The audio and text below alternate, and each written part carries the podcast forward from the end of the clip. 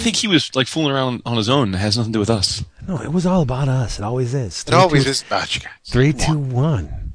Toy boat. Eat. By the way, I'm so you have no idea how happy I am to talk to you guys. All the dogs in the neighborhood are like, well, what? This was a week, dude. Oh, I'm telling you. We haven't really even all been on the forum. No. We've kind of missing each other on Twitter and shit. Yeah. It's just it's been a dry fucking week. It really has been. It's true. We need this. We're having a better week than Tony Moore, but that's about it. Oh man, dude, you mad? Yeah. It's like, dude, you can't get the virginity back. 3, 2, 1. He's created everything, dude. The grand creator. Yeah, it's like friggin' Stan. Stan's like, wait a minute, Walking Dead is mine. So Kirkman is Kirby, and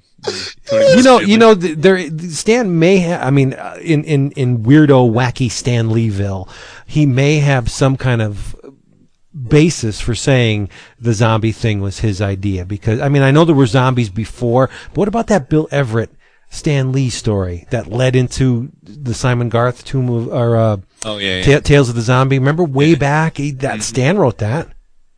Dude, speaking of how you can't go back again, did you read Infernal Man Thing #1? I don't want to talk about it. I knew it. 3, 2. I'm not talking about it. 3, 2, 1. 11 O'Clock Comics, episode 225. In the house. That's like a country version of the DAP Chicks. I know. You know what? I can't even put the echo on that. Yeah, you can. Woo! All right, you want to just do a... Jason just did the echo. You want to do a real quick one so I can echo it now and go.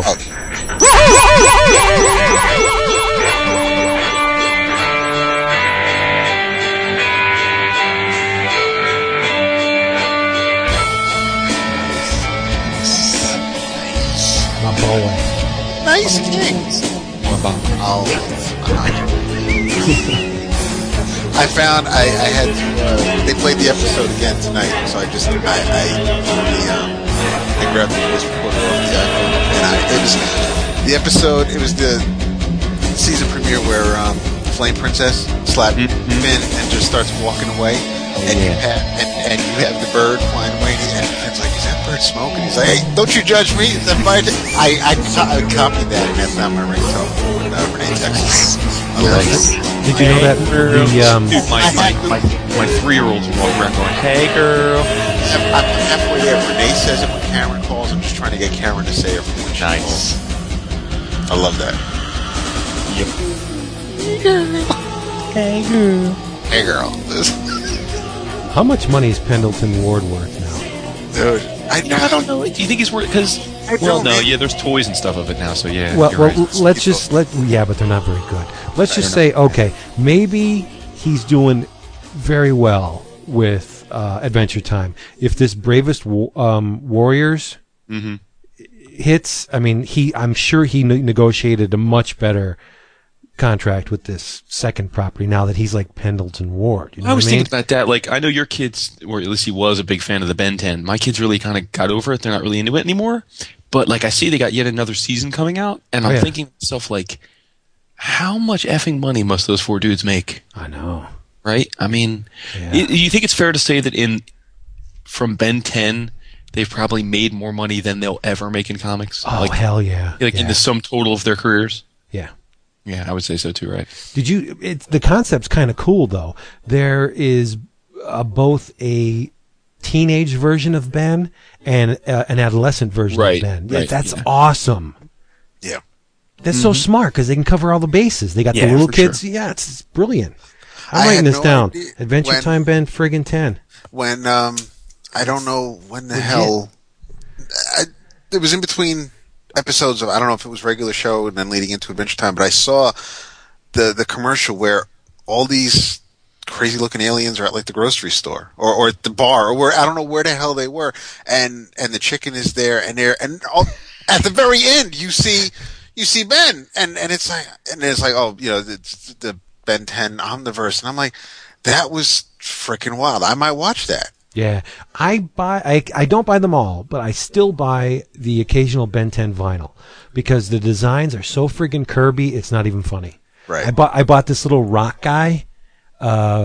you know, he's basically just a head with arms attached to the head and like these stubby legs, but it just screams Kirby. I'm like, I gotta have this. It's a vinyl. Mm-hmm.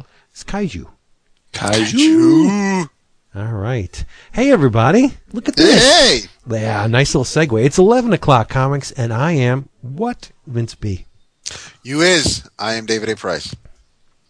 You is. And coming at you like a nightmare, Professor Garbanzo. You are not Professor Garbanzo. And if you haven't noticed already, Mr. Neesman is not with us this week. He's on assignment. He's working his way back to you, but he's coming. Yeah, he's not. He's hanging out in Der Stinkle. He's in Der Stinkle today. He'll be here next week. But no, you're not Professor Garbanzo. You're Jason Wood, everybody. And this episode of 11 O'Clock Comics has been sponsored by Discount Comic Book Service, DCBService.com, where you, Mr. and Mrs. Comic Book Aficionado, can get huge discounts on your favorite funny books and collectibles. Forget about cover prices. They mean nothing to you. Check this out. The Adventures of Superman by Gil Kane. Hardcover. Special discount for you, the DCBS customer. Regular price is $39.99. You can get it for $19.99. That's 50% off. Gil Kane. Drawing The Last Son of Krypton. Are you serious? It's like 300 and some pages. It's a huge hardcover. What? $20. David, are you still with us, my brother? I'm here. I know. You're all misty. You can get the first issue of Rich Johnson's Bleeding Cool magazine. Oh, wow. I can't wait. No, I'm giving him the benefit of the doubt. The cover story's on Alan Moore. I got to have this, right? Here's the thing, though. I don't quite get. In today's day and age, how does a website that's already popular decided to make a print magazine? Like, it's like... But that's the thing. It's like Amazon opening up like a antique bookstore in New York. It's like...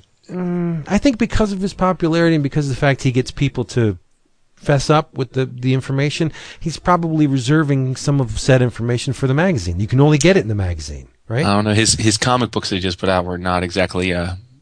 breakthrough sellers. Yeah, I thought some of them were okay. But anyway, this Bleeding Cool number 1 is cover price $4.99 for 100 and some pages. Well, you can get it for half that, for $2.49. Let's see what else we got here. We have, see, I didn't get the email again. We got Buffy the Vampire Slayer, Season 9, Freefall, number 6. Some kind of George Gianti variant cover with a special discount. You get it for 70 cents. What's up with that? Damn. They must want you to try Buffy, huh? And it's that time of year again, the Comic Book Legal Defense Fund Liberty Annual for 2012. This is the 5th one they've done so far. It has, let's see, there's a Ba cover, right? There's a Dodson cover. And you can get either one of them. Cover price $4.99. Not what you're going to get them for. $2.74. That's 45% off. Bitches, do it. And if you're a first-time Discount Comic Book Service customer, David, tell them what happens. If you put in EOC8. Yes, if you put in EOC8 into the slot, you'll get an extra 8% off your already massively discounted order. Why haven't you? Stop what you're doing and go there right now if you've never been there, because they're the best. DCBService.com. Bingo. Bingo. Bingo boom. Right. Nice. I got thank you. You go ahead. I got to thank you too, but you go ahead. I got a real quick one. I because I completely, I may have already started drinking early that night. Mm-hmm. Oh no. So if I apologize because Glenn G to the on Twitter, heard me talking about, I was talking about how I can't find Rolos or the big bag. Motherfucker sent me a bag. It sent me a couple of classic sized bags of Rolos. Damn. I got Rolos. You gotta be a pig mouth when you're thanking people though. How they gonna know it's not me then? I mean, well, he sent me bags of Rolos and Good and Plenty's, and I appreciate it. So Good and Plenty's are awesome. Good, I love Good and Plenty's. I can like down a box and I regret it, but it's good stuff. Do you know the song? Well, I know the Good and Plenty song with Charlie. Charlie's song, yeah. Yeah, Charlie says, "I love my Good and Plenty." Charlie says, "Really rings a bell."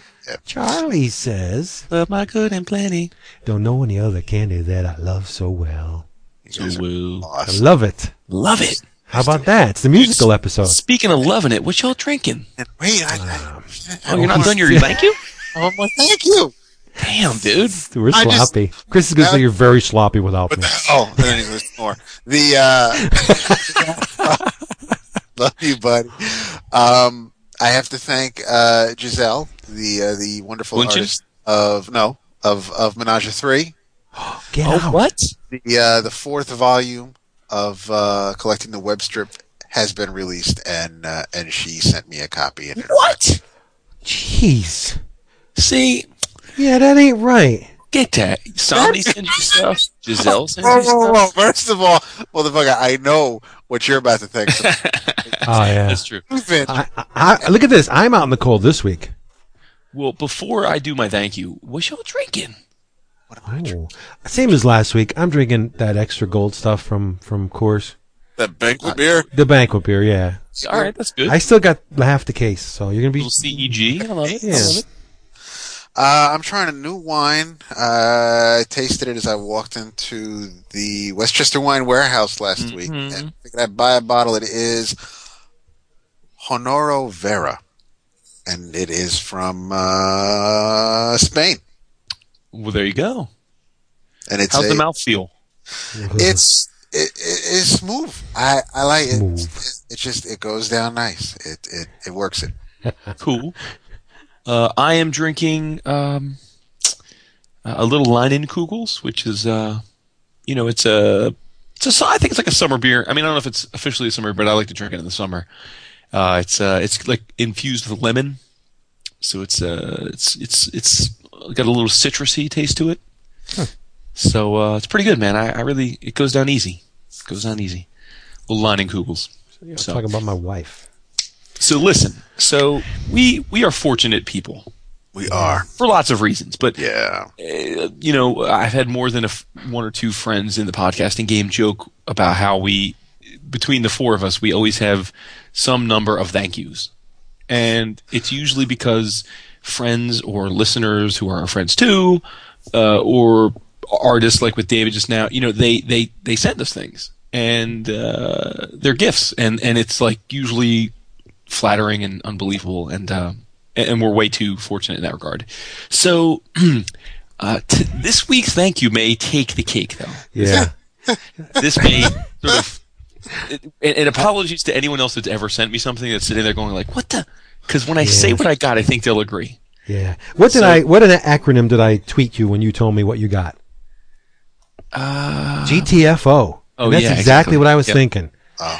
So I get a private message more than a month ago from a fellow Jason of the world. Jason of the world unite. Jason Nunes, Nunes. I don't even know if I'm saying his last name right. I hope I am. A listener of ours, a member of the forum, goes by the name of Tough Ghost on the forums, Tuff Ghost, and he mentions to me that he has something that upon receiving it, had a minor ding on it, and he actually in his PM sends me a picture of the ding, and it's I'd say it's maybe a half of an inch crease in the corner of the item. But he explains that he had ordered this item, and it came with this crease, and he contacted the publisher, and the publisher sent him another copy of this item, and didn't ask for the original back. Oh, and he sends. You sound like Rod Serling right now. I'm getting a Rod Serling vibe. Yeah, and he says, "Hey, Mr. Wood, love the show. I know you're a huge fan of this person's whose work this is, and I want to send it to you." And I was like, "Dude, you're out of your, gourd. Like, sell it. Like you got an extra copy, sell it. Make that money." And for like 2 weeks, he was like, "No, seriously, listen, I don't want to sell it.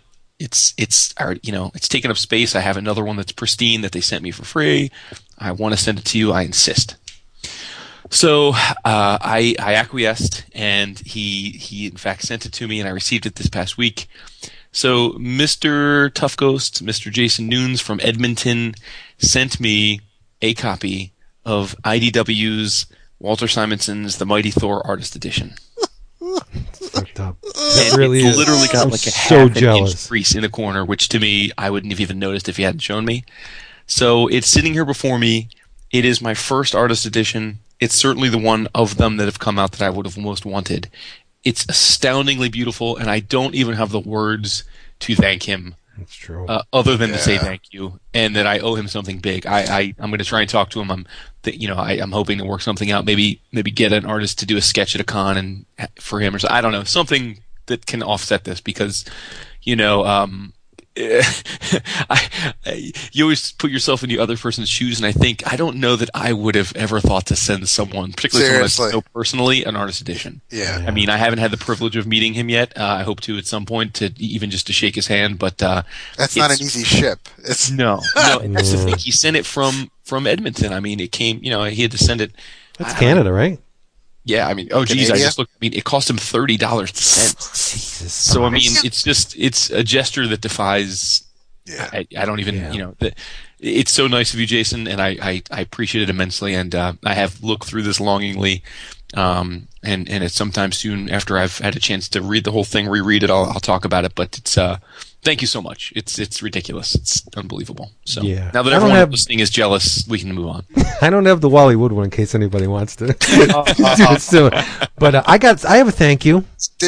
You just said you came up dry this week.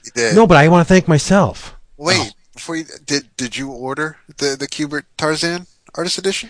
I did, but I struck it from my order because my order was way too much that month. Oh, so awesome. I took it off.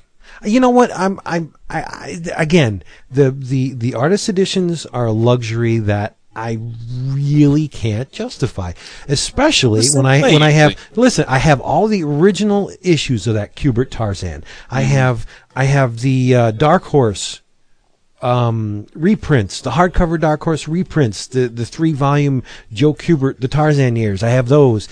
Do I really need another? Yes and no. I do need it, but I can't justify spending $300 on comic books for the month. I don't know. Well, but I'm kind of with you in the same. Like a couple of the artist editions I've put in like my prelim when I first get the Excel spreadsheet. Yeah. And then I'm always like pulling them out because I'm just like, man, it just bumps that order up to a price. For me, my typical order is typically around $300. So. Like it's it bumps up to over $450, and it's like the wife, she'll start being like, what?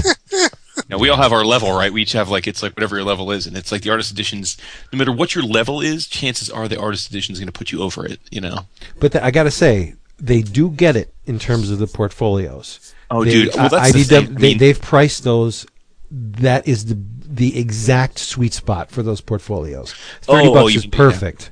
Yeah, but let me tell you now that because I know David and Chris spoke longingly about the Mazzucchelli the other week, but now that I have this one and I'm looking at it, and you guys know what a nut I am for original art in the first place, it's definitely created the itch now, because now I see like how impressive the packaging is, and I'm like, oh, so now I probably will be getting some more, because this is just, it's the art.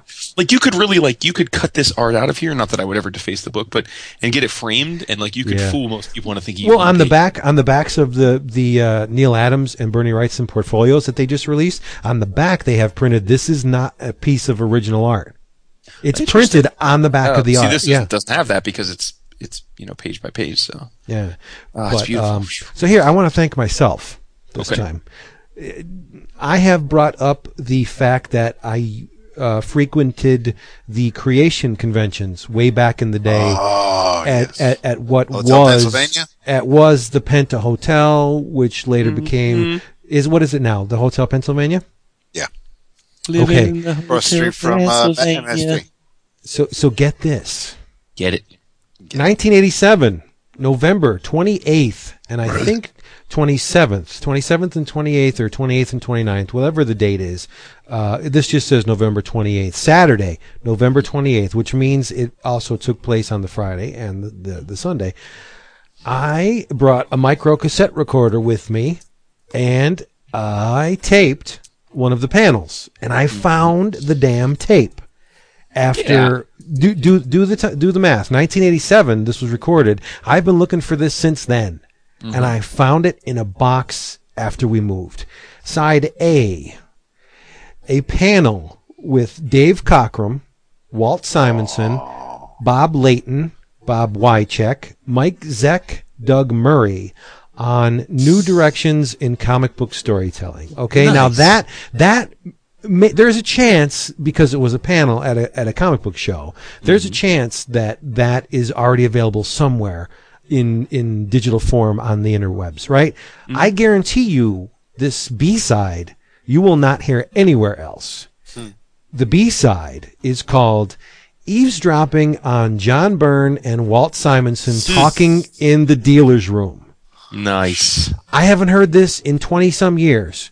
What I'm going to do is I'm going to digitize this and put it up on the feed so you can download this stuff. I don't know if I'm going to attach it to one of our regular episodes. I may just do like an extra added thing, because if you want it, get it. If not, you don't have to download it. Let's make it like that. But who's not going to want to download this, right? So, what I also found, and I was looking for these as well, back in the 80s, there used to be a comic, it's actually a precursor to comic book podcasts. It was an audio show about comics called Comicast, Comicast. And what the producers would do, they distributed them on cassette tape. And I found 4 of them along with this. So I'm going to digitize those too, but I got to do a little bit of checking first, because in case somebody owns that shit. You know what I mean? But nobody owns this but me. This. So you will hear it first here. Sweet. 11 O'Clock Comics. Oh, nice. How about that? We all up in that. Yeah, I was so giddy when I found this. I was like, holy shit. And not only did I find the microcassette, I also dubbed it to a regular cassette tape. So I have 2 versions of it in case something happened. That was thinking. Oh, nice. Yeah. Respect it. There we go. So let's get this show rolling. Yeah, let's do it up. Who wants to go first? David? All right. Well, speaking of what? No, I was going to say, I was just about to say, you always seem like you're put out by the idea that you have to talk about comics. You're like, no, it's not comics. Just going first. Since you were talking about the 80s, something I just finished today, actually, because I've been going through, well, like I said a couple weeks ago with shit that's just been sitting there, like finally reading Justice, for example. So everybody good? You got your beverage? You enjoying it? New Universe Justice? Oh, no. Not good shit. No, the Alex Ross thing from a bunch of years last week when he talked about it. Yeah, I know. I'm just teasing him. Come on, man, Jeff Isherwood. Why won't I talk about the New Universe Justice?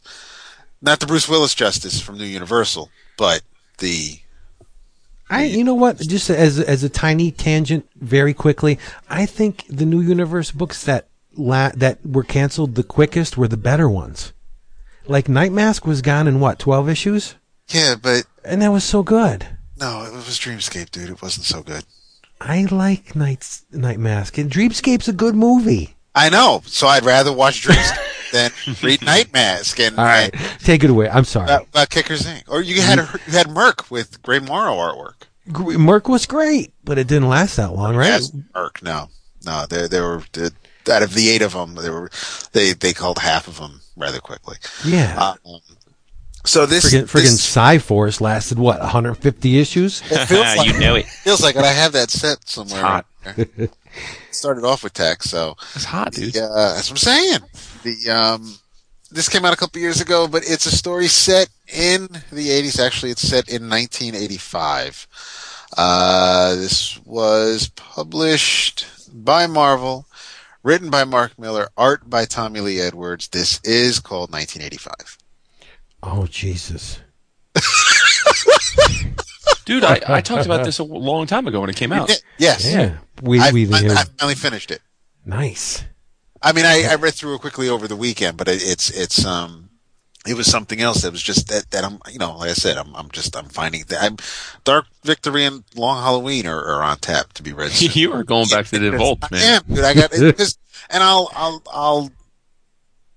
think, with the exception of a few current modern day titles, there really isn't a lot from the big 2 that is currently being published that's grabbing me. So I'm either just rereading things from years ago, like The Crew, like just older books, or I'm finally reading things that I've purchased over the years and just haven't gotten around to reading. And, you know, it goes back to the whole topic of Shine and how that even started. So, I have to read things, and I have to start purging my collection from things that I'm probably not going to be rereading. So let me read them so I can say I read them and pass them on to someone more deserving. So the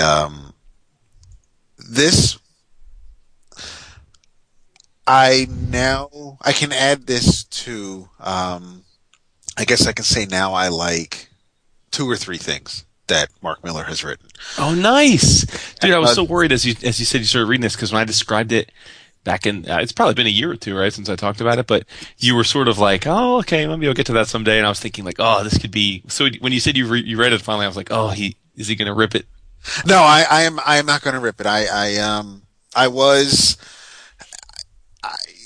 things that I could nitpick about really aren't, they're not Miller specific. They're not. It's not. No, I'm saying it's not like Kick-Ass. I mean, I could just say that. Oh, that is just Miller trying to top Wanted or whatever else he's done, and it's just It's Miller being Miller. This doesn't have that to me that heavy Miller thumbprint because this story has a heart. 1985 has a heart, whereas the other stuff is just it's exploitation. It's done primarily for shock value. You'll never guess what Aunt May did when she was a teenager. So it's there's now I think what also pleases me about this is it is illustrated by Tommy Lee Edwards and we got props to John Workman for doing the letters, but initially wasn't it going to be illustrated by someone else? Because I remember they sent around these promo images of the Hulk, and it was like almost photorealistic. Remember those images that they sent for 1985? And then all of a sudden, oh no, it's Tommy Lee Edwards is going to be on it. I swear to God, I'm not misremembering this. Well, it was supposed to be Fumetti. Yes, and it was very photorealistic, and then they switched gears and then the thing was announced with Tommy Lee Edwards. I was like, oh, thank goodness, because we can read it now. Yeah, it evolved. It was actually supposed to be a Fumetti sequel to Secret War, actually, and it evolved many times over into what it became. The Bendis Del Otto Secret War, or Secret War is from the 80s. The Bendis Del Otto. Wow. Okay. Yeah. All right. I have the issue, so it bums me out that even though it's a beautiful looking cover of the first issue by Jason's boy Jim Cheung. Yes. The 5 are all done by Tommy Lee Edwards, and it's just like, oh, I could have had like a complete set, but I have this Jim Cheung cover on the first one, and dude, that's like bitching that. Instead of having a Rolls Royce for every day of the week, they throw at a Bentley. Yeah, I know. I'm saying these are just the little. I can't. I'd take the Tommy Lee Edwards. Dude, you wash your mouth. Dirty. Come on now. It's original art by Jim Cheung. Now, Tommy Lee Edwards. But I would step on Tommy Lee's throat to hang out with Jim Cheung for a few minutes. You're so young. Yeah, yo. Sorry, we talked to Tommy Lee Edwards. I'm good. That's right. I can't talk to Tommy Lee Edwards because he hangs out in that booth with the dude who wants to kill me. So, well, who wants to kill you? Bernard. Well, I don't want to say his name now because then he's going to see it on the Google search. Like, that's right. I don't like that guy. That bastard. His peeps, though, I ripped apart his illustration skills. And raise the ire of many people on the forums, including Steve Ryan and Jim N. Why don't I remember this? I'll tell you offline. Yeah. Okay. Well, anyway, I really did. I enjoyed the story. It started off. I liked where it was going. Like the first three, almost four issues, I'm feeling it. It ended not abruptly. I mean, things weren't resolved. I get, well, not really cleanly because of things that happened in the storyline, but some things felt they were a little rushed here and there to I guess maybe wrap it up. But I love the effect Edwards used to differentiate between the, in air quotes, real world and the Marvel Universe. Like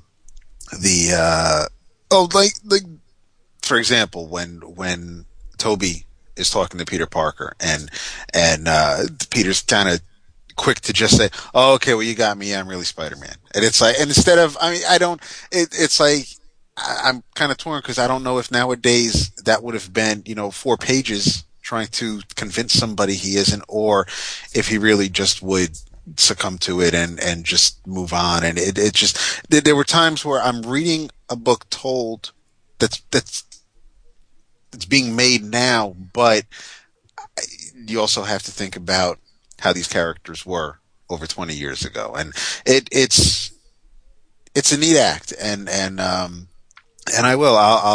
give it up to Miller Lite. Like you said, Vince, it's that hard. There's a story here. Mm-hmm. It's a love letter and it's, and it helps in that it's that Toby is also telling this story and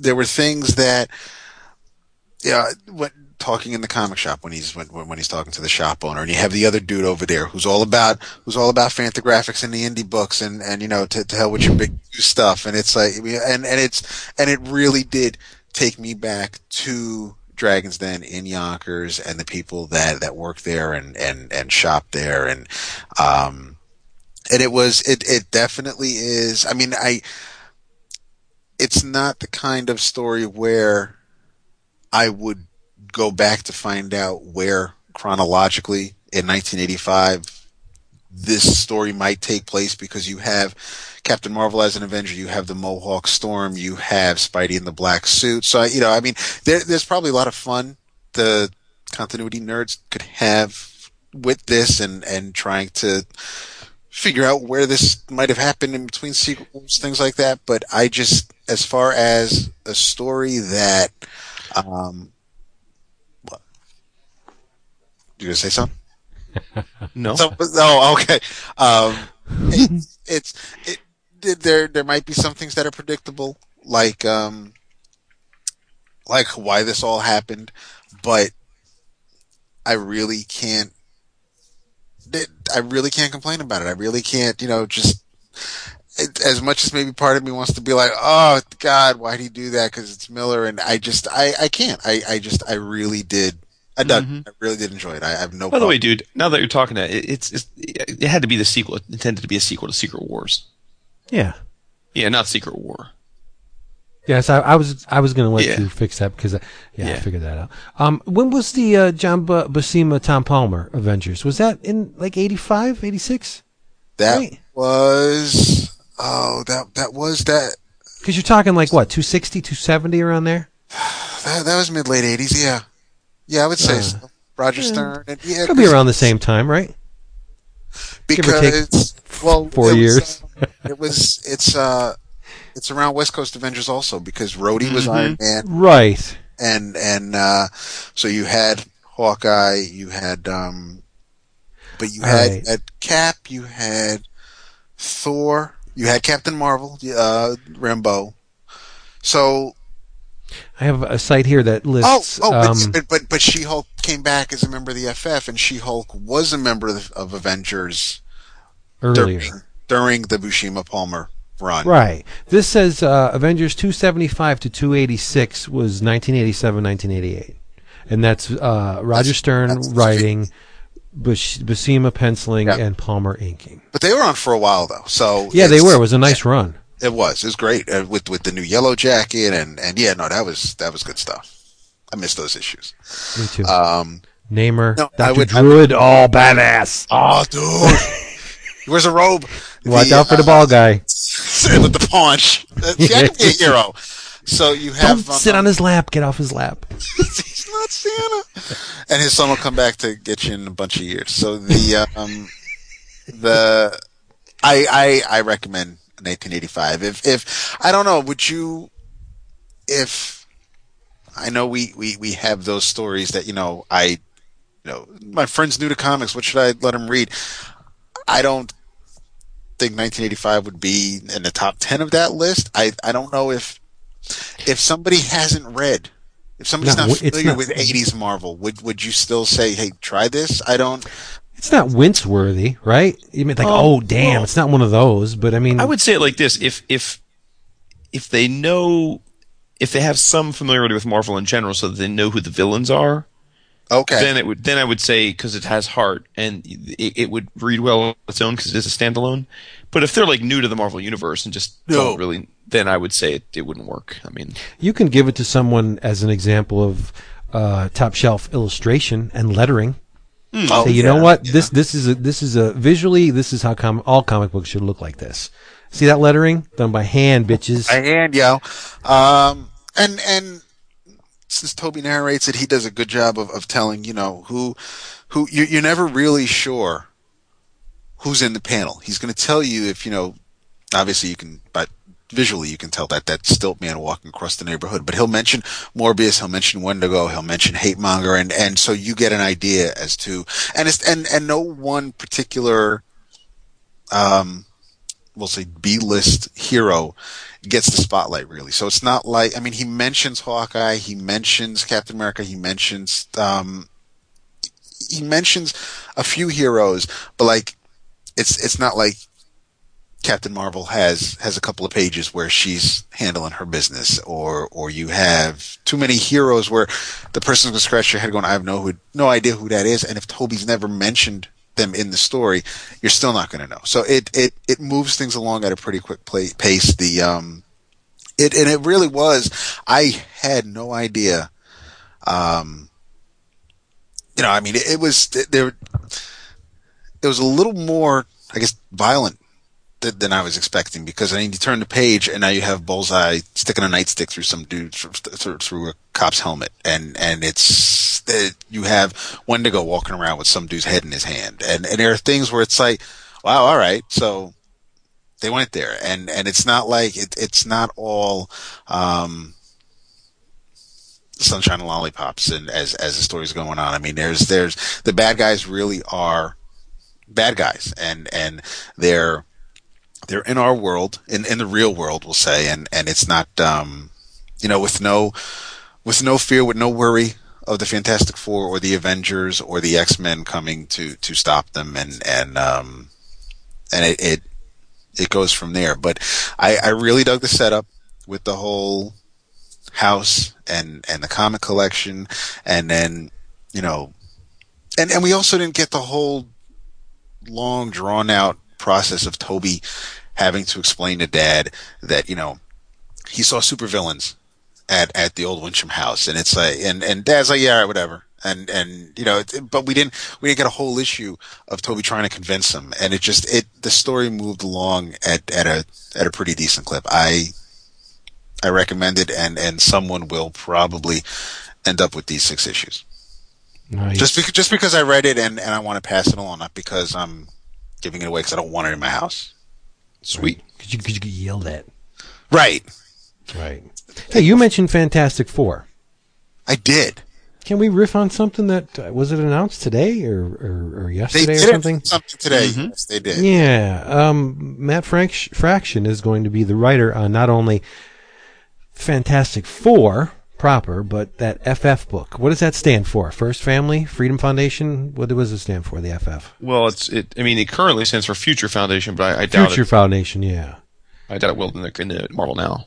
Okay, and, regardless, the artist on FF is none other than Mike Allred. Mm-hmm. And that thrills me to no end. Yes. And then they announced the artist on Fantastic Four proper, and it's Mark Bagley. Yes. So are they going to retitle this latest pitch Marvel Then? Because Bagley's not anywhere near cutting edge enough for Fantastic Four. I mean, I love him. I think he's I love Bagley. He's extremely competent. I gotta say, I'm underwhelmed. I'm a little bit bored with the choice. I didn't see any of it. I saw one cover image, and it's a very nice image, but it's nice. You know what I mean? It's not Allred on friggin' FF. At least, and I think all based on that image that they released for FF. Judging crazy, by something, it? And that's the thing, you know. It's like people were poo-pooing the indestructible Hulk image just based on the image. But I look at the FF, and it's fitting just based on those four characters on that cover. That's perfect for Allred. And I didn't look at the Bagley image, but I'm thinking that at least with Allred, but definitely with Bagley, you're going to get your books out on time. The creative team is going to be tight, and if they want to hit the ground running with, we want a good run, or we just want to make sure that someone can keep a schedule on what should be Marvel's flagship book is going to be out, as it should. So I see what you're saying, but we also I'm not pooing on Mr. Bagley because Mark's very good. He's proven himself 120 issues of Ultimate Spider-Man, right? Yeah, more. Yeah. He's done that. He's done amazing. Thunderbolts, Spider-Man. Yeah, amazing. The guy's great. It's just that it's not someone whose name I hear and the ears perk up. He's. I was hoping for somebody. He's done edgy.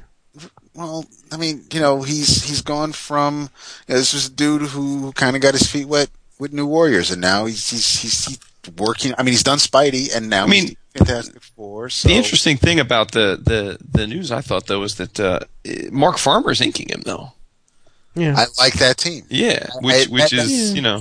That is going to be because Farmer he'll sculpt Bagley stuff a little more. That's what I'm saying. Yeah. You got the curves. You got the nice. It's soft. It'll work. It will. I think it will. It'll be smoother than his Ultimate Spider-Man stuff, and that's no slight to Emberlin or Von Graubach or anybody else who inked Bagley on Ultimate Spidey.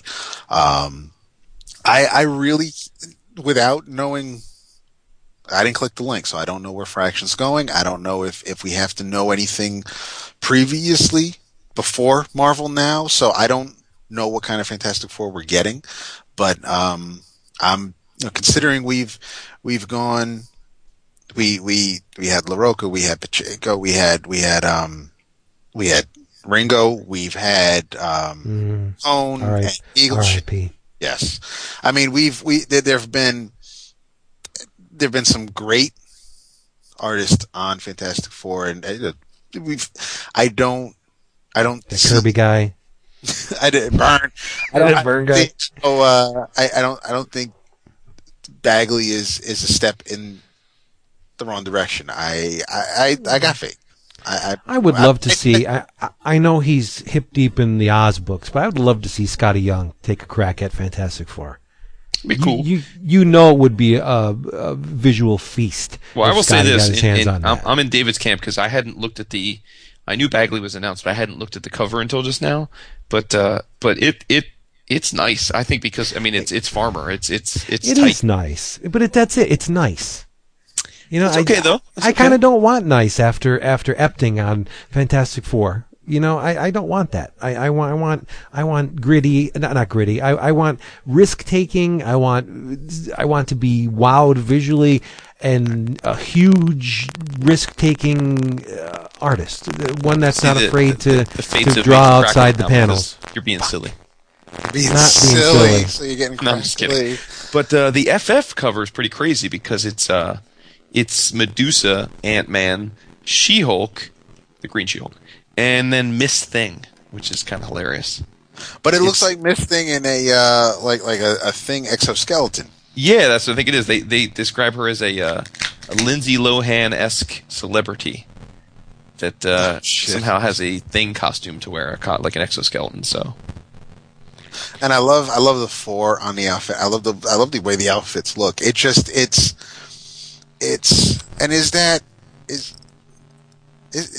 Is that Ant-Man? I know the helmet is very Ant-Man-esque, but I mean he's got. No, well, it was in the text of it. It was saying it's a Fantastic Four go on a journey through time and space. So the FF that takes their place in the modern continuity is Ant-Man, She-Hulk, Medusa, and Miss Thing. And I am going to click on the. I'm clicking on the link, and that. Is that Bagley? That is very Alan Davis-esque, especially Reed. Exactly. I think it looks like Alan Davis because it's Mark Farmer making him. Oh, God. Yeah. It's my shti, dude. And those are funky outfits, too. I might have to check this out. Yeah, boy. You're craggly. He's dying not to be craggly. You want to pause for a second? Or... Mm-mm. Oh, he gets so salty, like Lowry's when he's craggly. Lowry, it's like Mike Lowry. Mike Lowry. they want to make a Rush Hour 4. It's like, does Chris Tucker just not want to... I mean, is Jackie free? All right, I'll make a movie. Otherwise, don't... Well, to be fair, like, Chris Tucker was like... After the Rush Hours, he got so rich that he like went on that little like kind of like, vision quest. Ass. The third Rush Hour. Well, I didn't think the first two were so hot either, but well, how am I doing? Am I good? You're better now. First Rush Hour was great. Second one wasn't too bad. Third one was horrible. You're talking about Chris Tucker. Back to the Fantastic Four. Kirby, my man. Corbin. I love that movie. It's a movie, dude. Yes. I will buy it. I'll buy the Bagley. I don't know. I just wish it was somebody else. You know what I mean? Dude, I mean, anytime you're fronting on art that looks like Alan Davis, I'm not fronting on it. I'm not fronting. I'm just saying I don't want it to look so mainstreamy. I want that indie sensibility that they're bringing to the FF title. Then you get to the Fantastic. Just they can't. They can't. I don't think they can do that with it. It's fine for a backup story in issue 600, but as far as an ongoing, I mean, they did it. They didn't even do it with X-Force because they ended up changing the book to Ecstatic. So it's not, I don't think they're ready yet to do something like that with a book titled Fantastic Four month in, month out. But the book it's at its most visually challenging when Jack was on it. It's all been downhill from there. I mean, Jack, well, the mainstream for whatever else was coming out at the time. No, Jack was mainstream. Yeah. Because he was doing everything. So he was the mainstream. Yeah. But I'm just saying, like, double page photo collages. What in a mainstream comic book, you still don't see that. Jack, just like he was so far advanced, and then now they put. I don't want a workman on this title. I want to see nuts craziness. You know, I don't know. Maybe I'm just being picky. I'm coming back, right? Cover. So. I am coming back to the book. We're coming back. Oh, never mind. I got something, and it's odd that it's. A year before David's book. Wow. Yes. Crisis on Infinite Earths. No. All right, you're both gonna know the answers to this question. Aside from crazy kaiju beating the crap out of each other, what makes me happiest in comic books? Commandy. No, well, yeah. Right. Giant robots beating the crap out of each other, right? Oh yeah, Shogun Warriors. No, you're close. You're close. This is a continuation of a book that is next in line behind The Punisher for the title of Marvel's longest-running 4-issue limited series. Oh, Transformers. Yes, Transformers. It's a title that began in 81 and a 4-issue miniseries. That's right. 80. And we'll get to that. It's okay. It's a title that began in 1984 under the guiding hands of the legendary, and I'll knife fight anybody who challenges that term, legendary Bill Mantlo. Then Jim Salakrup took it, and then it was taken to dizzying heights by Bob Budiansky, and towards the tail end, some chap from across the pond named Simon Furman. Yes. So Marvel's Transformers ended in 91. Okay. 21 years later, IDW is stepping up. Chris Reel and the fine folks at IDW, they're picking up the continuity of the late, very lamented Marvel Transformers series, written by Cybertronian Scribe Supreme, Simon Furman, they have the original artistic team back together on this book. This thing, yes, it's illustrated. It's called, let's get the name down. It's called Transformers, obviously, Regeneration 1. Get it? Generation 1, Regeneration. They've done this with the G.I. Joe book, but I don't know the name. What's the G.I. Joe Marvel continuity book called? Oh, the one that Ham is writing. Real American Hero. Oh, there you go, obviously. Mm-hmm. But this reunites writer Simon Furman, penciler Andrew Wildman, inker Stephen Baskerville, and then we got new people, which is okay, right? Because I think the colorist on this stuff is Jean-Paul Beauvais, and the letterer I miss Guido Guidi. Oh, he's awesome. But I'm telling you, Wildman draws the most expressive robots you'll see, especially if you go back and read the Marvel stuff. Where he came in towards the tail end of that book, it's almost like Don Rosa meets Michael Golden back then. He's just so expressive. But, so like I said, this book picks up the Marvel continuity. And to get into this Regeneration 1 stuff, you got to go through the last 5 issues of Marvel's Transformers. And they were great, but they were weird. They towards the end, they were just trying anything and everything. They brought in a bunch of Homo sapiens, let's say, in the Neo Knights. Remember, they had that half-naked circuit breaker chick and Rapture running around. But a brief recap of the tail end of Marvel's Transformers run. The Chaos Bringer himself, the dreaded Dark God, appears. Unicron attacks Cybertron. And what Unicron knows is that nestled at the center of Cybertron is his ancient enemy Primus, the patriarch of the Transformers. Mm-hmm. It's an extinction-level event which forces an uneasy alliance between Optimus Prime's Autobots and Scorponok's Decepticons. Now, that's a key point. Autobot and Decepticon unite for the first time ever. They have to face Unicron. They have to destroy this extinction-level event, and so they team up, right? Even Galvatron, an alternate future Megatron plucked from his timeline by Unicron, joins the fray against the planet-devouring Chaosbringer. There's an extremely off-kilter whose reality is it anyway battle between Megatron and Galvatron with a little bit of Ratchet thrown in for good measure. And that nice. You had Megatron bonded with Ratchet at one point in the Transformers run. I think it was like issue 56 or 57. And the two were essentially one. And they play on that in this new Regeneration 1 series. Well, I tell you how they do it. It's really it's disturbing and it's funny. Apparently a bunch of bots bite the binary dust during this battle. You have Scorponok, a.k.a. Lord Zarak, dies, apparently. A character called Emirate Zaron, who was a shell for Primus himself. He bites the big one. Thunderwing, and it's a fortuitous event because the Decepticon had possessed one of the very few things that was able to bring Unicron to his knees, and that's the creation matrix. Back in the Marvel's Transformers, they had this long, and it was written by Furman too, and it's his favorite Transformer story that he has written. They were searching for the Matrix quest, and saying, so why do they need this the Matrix?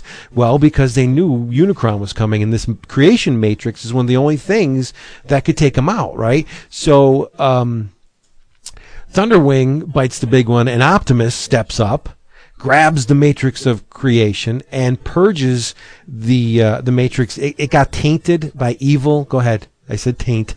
It got tainted by evil over a period, and Optimus, because he's so damn optimistic, purged. Mm-hmm. He purged the Matrix of the evil taint, and he plunges into the open maw of Unicron, blazing, white hot with the pure light of creation, and just like that, blah, blah, it's over. Unicron gone, dead. Okay, so this huge threat is gone. What now? What happens now? Well, With his last dying breath, Optimus Prime passed on the mantle of leadership to my favorite Autobot, Grimlock. Nice. Which pissed off Prowl to no end, right? So you got Grimlock in the lead, and there's something going on with Cybertron. What in the hell? The planet is shuddering from the combined effects of Unicron's assault, and Primus is gone. Primus is dead. The Patriarch is no more, and we learn at the end of the Transformers. Too many puppies. Yeah, it's true. It fits. Primus reference for those of you that Les Claypool, yes. Yes. What Primus's initial goal with the Transformers was to not have them splintered into factions like the Autobots and the Decepticons. The Transformers were created as a safeguard against Unicron. He never wanted them to fight against each other. He created them to battle what he knew was the dark to his light, the death to his life, right? So he created Cybertron with the Transformers in the hopes that they would someday battle Unicron, and that's exactly what happened. They joined forces. They had have a treaty of sorts, and that's where this Regeneration 1 starts. You have an uneasy alliance still in play between the Decepticons and the Autobots, but somebody's stirring up the shit, and it's Soundwave. No, it's Soundwave. Soundwave, they call themselves Neo-Decepticons now. They are true to the Covenant of Primus. And what they're terrorists. They're traipsing around Cybertron, just stirring up shit, destroying things, blowing up people. In fact, Soundwave is using his cassettes as suicide bombers. It's nice. It's nuts, dude. More of the Marvel Transformers. You had this alliance, and because they thought the Cybertron was going down the tubes, they left the planet. There was an exodus, and some of them came to Earth. Some of them went to a planet called Klo, which they wanted to conquer. They thought, it's easy pickings, right? You had Bludgeon, who's very important to the story of the last 10-15 issues of Marvel's Transformers. Bludgeon is really important, and so you have all these Transformers splintered all over the place. So Prime comes back, right? How does he come back? Well, Primus had an Autobot buried in Cybertron. It's called the Last Autobot, and this thing was designed to be a sentinel to watch over the planet. Now, in this Regeneration 1, this is the best. It's in, let me see if it's in the Zero issue, right? It is in the Zero issue. If this does not want to get you to read a Transformers comic, I'm sorry, nothing will. So you have Soundwave stirring up the shit, right? He commandeers an orbital defense satellite. Yes. And turns the satellite, not away from Cybertron to pick off meteors and asteroids. He turns the satellite towards Cybertron and destroys the Last Autobot. Hmm. And it's this one-page spread. You see this sentinel watching over the Transformers. All of a sudden, boom! The satellite spits out this massive beam, and you see Soundwave is clenching his fist. He's like, yes. Optimus is shitting his pants. Cup, who doesn't love Cup, right? Cup is freaking out. Hot Rod is, you gotta read this book. Simon Furman did not miss a beat. It is awesome. Some of the things you'll encounter. Earth is in ruins. How did it happen? You can kind of get an idea. Megatron and his cronies are traipsing around the planet, but Megatron lobotomized all of the Decepticons. So they're unquestioning slaves, with the exception of one Decepticon he did not lobotomize. And who do you think that is? Starscream. Yes. I should say, yeah. So he can savor Starscream's pain. Nice. Ratchet is relegated to a hood ornament. Damn. Yeah. That's Cole Buxton. No, it is. Megatron's going around on this sky sled, and they kind of sort of hint that there's maybe something on the front of it, like it's obscured. And then Megatron says something, isn't that right? And he looks down, and friggin' Ratchet's head is the light, like right on the front of this sky sled. And he's screaming. It's so cool, right? It's because they have history, right? Cup and Springer step into the spotlight. They adopt this very proactive, we gotta raise this Decepticon menace from the surface of our planet. And then you got Prime. Mm-hmm. They should call him Optimus Pussy. Because what he's done, he literally has sequestered himself in an ivory tower. He's away from the Transformers. His methods of dealing with this Decepticon insurgency is to look the other way. And Cup and Ultra Magnus are like, dude, are you serious? How could you let these guys just do this? They're blowing up our brothers and sisters, and you're just turning, and he doesn't want to strong arm it because he doesn't want to seem like, you know, the oppressive Autobots again. So Prime is like stepping back, and he's grooming Hot Rod to step up and obviously maybe take his place. It's a really good book. They've released 3 issues so far. 80.5, which is the free comic book day one, which will tell you everything you need to know, and then some, going into the series. But if you don't read it, Furman does a really good job with 81 of getting you up to speed. It's Bludgeon is the first couple pages. You have Bludgeon going one-to-one with Cup, and it's like the old Star Trek Next Generation. It turns out to be a simulation. And then he just eases you into the story. It's really good. So 3 issues, 81, 82, and a free comic book day issue. Get them. If you're not a fan of the Transformers, you will be. If you have read Marvel's Transformers in the past, it's like going home. He does not miss a beat. Do it. Buy this book. I tell you, IDW are curling my frickin' toes lately. Publisher of the year, maybe. Man. I don't know, maybe, right? But I mean, I'm a huge Transformers fan, so huge. Yeah, there's even a sequence in the Marvel towards the end where our buddy Spike merges with Fortress Maximus. Remember the Headmasters? Yeah, of course. Yes. Spike is the damn head. Oh yeah, it's awesome, and you can get those. I think IDW is reprinting the Marvel issues in a series called Classic Transformers. Mm-hmm. So there's like 5 volumes to date. It's not going to cost you. The last 5 or 6 issues of Transformers go for fairly decent money because the circulation was so damn low at that point. Right. Yeah, but more than meets the eye, dude.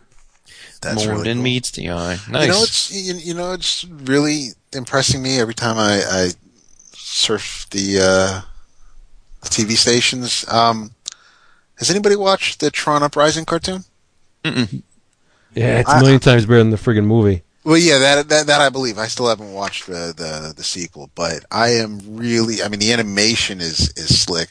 The story's pretty cool. I end up stopping whatever I'm doing while I'm surfing the channels, and I stop on that. It pretty much has me for however much time is left in the episode. But Jason's turn. Well, my intro was a little hint. I figured Vince would always be ready to talk about this, which is Bean World 3.5. Oh, I read it too. Yeah. I know you did.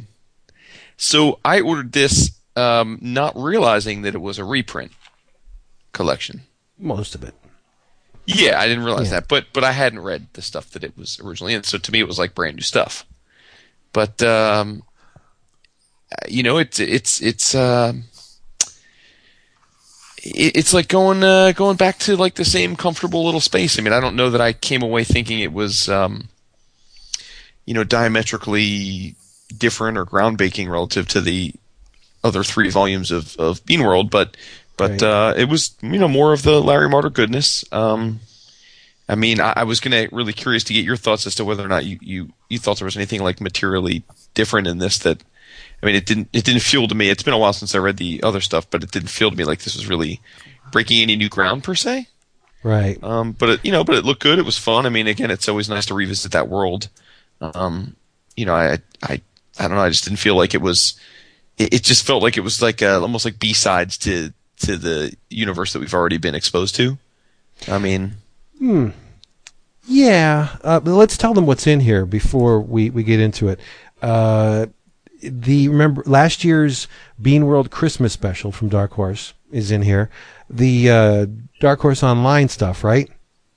Dark Horse Presents Online, yeah. Dark Horse Presents Online stuff is in here. And Larry, what he did was he created bridges between all these stories. Those are the new sections where he, like, little tiny, almost unnoticeable segues where he links all of these stories together in one thematic. It reads like one story, doesn't it? Mm-hmm, mm-hmm. I thought I was very impressed at how he melded all these things together. Let's see. There's an afterword in here that really explains everything that Larry did with this. What do I think about this book? Jesus, it's Bean World, right? I think it focuses a lot. I agree with you. There's nothing really new in here. It's more of the process of Bean World, right? Mm-hmm. With the addition of the cuties. That's probably the newest aspect of these things, right? Is the little cuties. But the thing that got me was the very first, While We Was Eaten, where you have, Mr. Spook and they're in the midst of the old chow down, right? After a nice, a hunt, they've retrieved their chow and they're beginning to feast. They're in the pool, soaking it up, literally. And something appears. And it's just like the introduction of chaos into Bean World, where you have this process that without fail operates like a clockwork beast.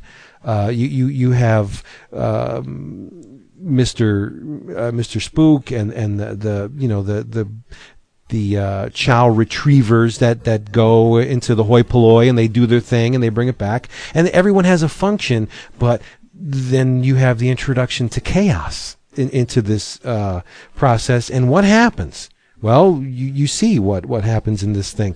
Mr. Spook steps up, and he is like the agent for order, and he squashes the lump in the carpet, so to speak. And he rallies the troops, and there's safeguards built into this. Built into the process, and I love the design of this thing, this tentacled, floating Aztec being. Yeah, rolled. It's weird. It's Kirby-esque. It looks sort of like a combination of an Incan or a Mayan sort of like rune, as well as like a little bit of a machinery.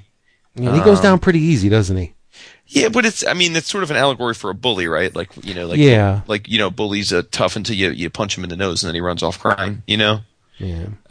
So there's a little, I thought that was kind of, the thing that fascinates me about this, having read this and sort of getting reintroduced to it is, it's such a creative thing, but at the same point in time, I've never really bothered to think through like what Larry's motivation is. Like if there's deceptively simple, Yeah.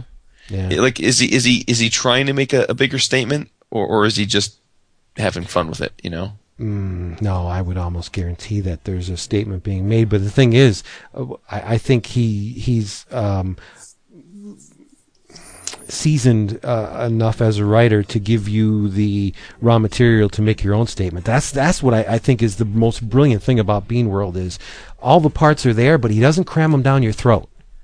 He lets you come to the conclusion, and I don't think there's a wrong conclusion at which to arrive with Bean World. Everyone sees it in a different way. I mean, it is a process, and you have these characters that obviously they stand for.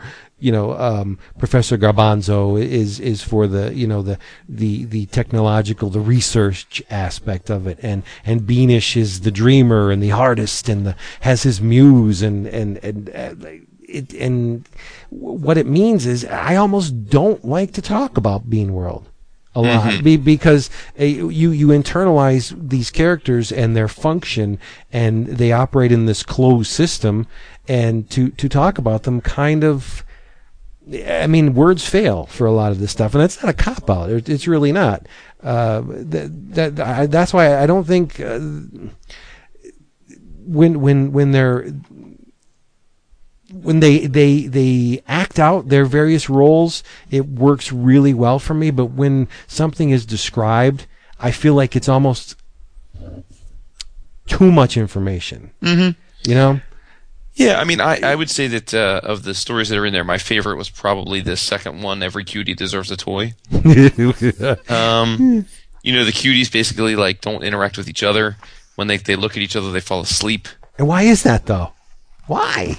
Yeah, well, I mean, I'm guessing it's see, I took it, and maybe because I have young boys at home, I took it to mean that you know, kids are self-centered and they're bored of things that aren't themselves. You know, like they're just they're not empathetic, they're not really social creatures yet. Their whole universe is driven by them. Are they being happy? Are they getting what they want? Are they satisfied? But you know, I think as cuties, they're more free than they'll ever be. Because once they grow up, they're part of the process. Right now, they exist outside of the process, you know? So right, and then the whole thing is that they need to have toys to basically... Right. Yeah. The action effigies. Yeah, which is awesome. Action figures, they call action effigies. Dude, the Boomer Band kills me. Whenever the Boomer Band comes on, I read their dialogue out loud. I can't just, like... you know, silently parse their words. I gotta say them out loud because there's like a meter to their thing, as a band should speak in some kind of rhythmic, you know. I don't want to even attempt it now because I love to have fun with it, and it's my fun. It's not to share. Oh, it's not. Freaking love, and we have to remind people that this is the only entirely in color Bean World, right? Yep. I'm pretty sure, right? Yeah, you're probably right. Let me check. I just want to make sure. I got them all right here on the shrine. Shrine to Mr. Martyr. Martyr. Yeah, everything's in black and white. There you go. My daughter draws me pictures, and I use them as Bean World bookmarkers. Your mother and your father and your daughter. Volume 1, 2, and 3 are all in black and white, as was the original sunken Bean World. So this is the only entirely in-color, Technicolor Bean World available. And you must add it to your library. I mean, Bean World, I know I got flack from some people, but I don't really give a shit. Bean World is up there. With Watchmen and Dark Knight Returns. It is one of the greatest works of comic art ever. Well, for those that think you're prone to hyperbole, let's remind them that you have a tattoo of it on your body, so clearly you're not. This isn't hyperbole from your end. No, it's not. I think it's up there. Conceptually, visually, it holds its own with both Watchmen and Dark Knight Returns. And if you don't believe me, then why don't you just read the damn thing? Go ahead, go out and try it. See if I'm wrong. Yeah. Mm-hmm. Yep. Mm-hmm. And it's more about the creation process too. I mean, that's probably why I've latched on to Bean World for. I think it's because you're such a spiritual man. I am. You're right. I am a spiritual dude. And I also like to think of myself as a creative dude. And Bean World is just constant creation. That's part of the process. Creation, destruction, and Beanish is my dude. You're a dude. Yeah. So did you love it, Jason, or were you a little bit? Well, I enjoyed it. I mean, I just, like I said, I felt like it was just, I don't know. It's like I felt it was like you have a favorite TV show and you feel like you've seen it all, and then all of a sudden you're like, oh wait, did I see this episode? And then you watch it and you're like, oh, I never saw that episode. I don't think. Oh, cool. You know, like I felt like it was like bringing me back to a place that I really enjoyed, and it was, I think, like 64 pages or something. So it was like quick, and I was like, oh, this is good. You know, I mean, Bean World rocks. And then it was over. You know, like I mean, I thought it was more of this, you know, Martyrs. It's the whole of Bean World is an amazingly accomplished, fun work. So it just kind of fit right in. You know, I don't. It is a pretty good primer. I mean, if you're hesitant to try Bean World based on the cover prices of the black and white collections, this thing was only $14.95 or $14.99. Well, yeah, I mean, it's 64 pages, so it's... And it is a hardcover, though, too. And it's in color. It's completely in color. So, you know, pretty colors, ooh, maybe they'll attract the rubes and get them into Bean World. The rubes. But, I must have read this thing 4 or 5 times, and I think it's the last page that gets me all the time. Where you have Beanish and Professor Garbanzo, and the prof says, "My mysteries go on, and they're never resolved. I'll never stop looking for the hidden truth. Someday I'll find that something more." Who can't relate to that? Is there anybody who can't relate to that? You have a creature that's basically a circle with legs, with stick legs, and a pointy hat. And another character that's just another oval with spikes, and they're speaking these universal truths. I mean, it's so basic, it's disgustingly complex at the same time. Come on, Martyr's a champion. He's a genius. I have no doubts right there. Yep. None. Let's talk about something else. What do you want to talk about? I don't know. David said, let's check the clock. Oh, David said that there's not anything at the big two currently moving him. Okay. All that much. I don't know. I must be missing something, because the Marvel Now thing, can you explain it to me? Is it just like, let's get popular people on books and get the word out and get things stirred up? It's not like a reboot. Right? It's just... Yeah, I mean, I think it's an attention-getting scheme. I mean, I think their big shakeup was to get these long-running creative teams to switch books, and I think that they probably smartly realized that as much as they run their businesses like it's a creator-driven market anymore, the comic buyers really don't think of it like that's not, to me, like these days having creators switch books isn't in and of itself like an event, you know. It's not enough to, so they had, I think, to smartly make it seem more than that by renumbering the stuff. It's not assistant editors month. I mean, come on. Yeah. But I mean, look, I mean, you know, but I the effectiveness of like renumbering and marketing shenanigans is severely lost on me, but. But increasingly, you know, isn't it increasingly lost in the marketplace? So, like, renumbering, does that really work now? We'll find out, right? I mean, it worked for DC. I mean, but that was a massive, sweeping change. Is Marvel doing that with every? Like, are they renumbering everything? It seems like they are. I mean, oh, I didn't know that. It looks like some. I mean, it definitely looks. Look, I mean, we don't. I mean, it looks like, at least based. It looks like there's some pretty significant changes going on, right? Like, I mean, like Mark Waid and Lionel Hughes Hulk seems like a completely different... Very pretty. Yeah. Very pretty looking. But that Deadpool cover by Johnson? Tony Moore? No. Is it Tony Moore? No. Hard-boiled. Jeff Darrow? Jeff Darrow. Is amazing. I mean, it's a beautiful cover. But no, look, I mean, I think I just don't think it's...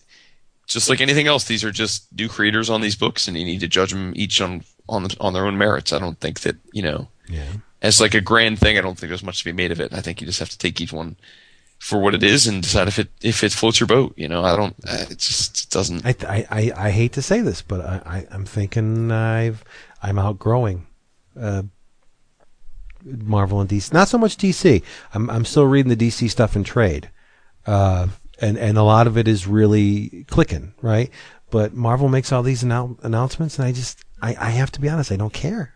I hear them, and it's just like, yeah, see, I don't whatever. Even hear them. I don't go to. I've stopped going to the news sites or checking out the feed for. I want to be. It's you can't avoid it on the Twitter though. Well, I've been lucky, but there are times where, because I have no problem these days on following people. But I know you don't. But I can't. I feel bad when I unfollow people. Oh, I'm not. Anyway, no, I was gonna go in another direction. I'm just I don't get previews. I don't read solicits. So I just when I read the book, I try to go in as blind as possible. I don't want to know. I don't want to read interviews with, well, this is where we're going, and over this 12 issues, we're going to have, highs and lows, and you're never going to see them the same way. I want to read the story. I will say, yeah, I think there's a lot of truth to that in the sense that, since I got away from, writing like the iFanboy articles and stuff about the industry and just, and F2 have really stopped like going to the websites and stuff, I have found that I'm enjoying books a lot more just because, there is something to be said about like seeing the sausage made. It can lure you in, but it does come at the expense of just experiencing the work for the work. I don't read Hollywood Reporter to find out like who the head writer is on the shows I watch and if it changes. I judge the show as if it entertains me, and I'm finding that at least I think that my getting away from a lot of that has helped me enjoy a lot of these books more than I would have otherwise. Yeah. It's weird. We poo-pooed on licensed products in the past. I mean, growing up collecting licensed books were like, if you had any money left over and there was nothing mm-hmm. else on the stands, yeah, maybe I'll try one of those. But mm-hmm. it's odd and a little bit. It's very strange that the licensed books right now are the ones that are really floating my boat. That's cool. And I can go down the list. Transformers from IDW, Kiss, Marceline and the Scream Queens, Adventure Time from Boom, SpongeBob from United Plankton is a great. I know Jason doesn't like it, but it's a great comic. I mean, the Simpsons books are just phenomenal.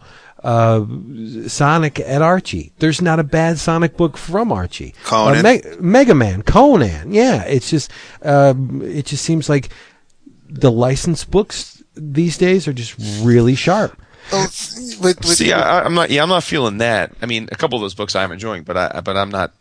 I'm still not seeing like licensed comics as like because I've gotten off the GI Joe tip. I'm not like yeah. I'm just, yeah. Well, I don't think it's Conan. Universal. I dropped the GI Joe books. I am enjoying Conan. I do enjoy the Sonic books, but I mean, for me, it's the it's really is the I know there's been some talk that like the Kirkman manifesto is like the time has come, and but I do think there's some merit to that. I mean, between the stuff that's coming out on Kickstarter and between the stuff that Image is doing and some other smaller, I mean, that's exciting me. I mean, things like the Massive. I mean, that's exciting. Yeah. Saga is exciting.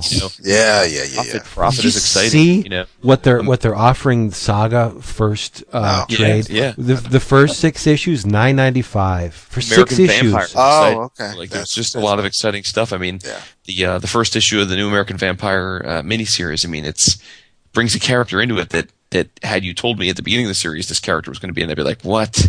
Hitler. But now I'm like, oh damn, that's pretty cool. It's not Hitler. And Jason's absolutely right because the books he's mentioned, Massive, Saga, American Vampire. I mean, I read those and there are things that Haunt. Come on. Oh yeah, see, but that's the thing. I mean, now with Haunt, it's like they're just. Things are so unpredictable, and I'm not going to stop reading Amazing Spider-Man. I know, he's going to pick up the machinery off his back. He's going to beat Lizard. He's going to, it's Spider-Man. Nothing severe is going to happen mm-hmm. these days. That won't be fixed.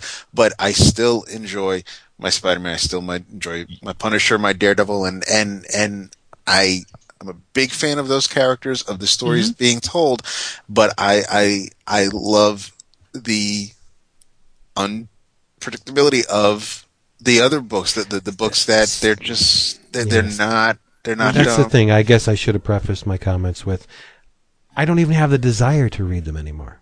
Well, I walk into the shop and I know you guys have praised Uncanny X-Force. Mm-hmm. And my man Chris Bacalo is on Wolverine and the X-Men. Like I go over, I thumb through them, and I'm like, yeah, okay, whatever. I have absolutely no desire to read them. See, it's funny because, like, I don't like when you guys talk about something. Like, I've really for the last month I've been reading a ton of Marvel. Like, I've been catching up on a lot of the series that have been stacked up, and I've been enjoying most of it.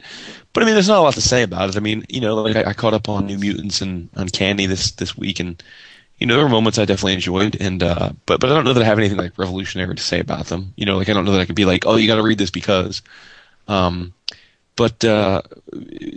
You know, I mean, I think they're like comfort food. But I wanted to. Yeah. This brings up something that I was thinking about, and I'm glad you reminded me because I did want to sort of just a talking point. You know, we're like 2/3 of the way. Well, I guess maybe 3/5 of the way through AVX. You know, and it had me thinking. And let me see if you guys can get with this. But I was thinking about like, why is it like everybody's real on this whole like, well, events fatigue and like, oh, here's another, you know, and I think there's some truth to the idea that events aren't resonating, but I've been fascinated as to why, and I'm wondering if we're coming at the why in the wrong way, and so this is what I'm getting at. I'm beginning to think that it's maybe not so much the events themselves that are letting us down, but it's that when like events used to happen, most of the people that were vibing on the event were reading big chunks of the books that led into those events. You know, like if it was a Marvel-wide thing, you were reading a lot of those Marvel books leading up to it. Whereas now, you know, a lot of people like tune into these events and they either are choosing not to or aren't typically reading a lot of the like stuff in the concurrent series.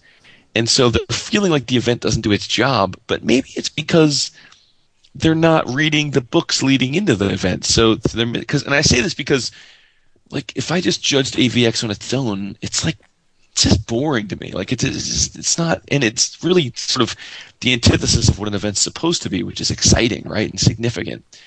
But then I'm catching up on Wolverine and the X-Men and Uncanny in the last few weeks, and there's a lot of stuff that led up to and is concurrent with AVX that's pretty groovy. Like it's pretty and I think it gives context to the event.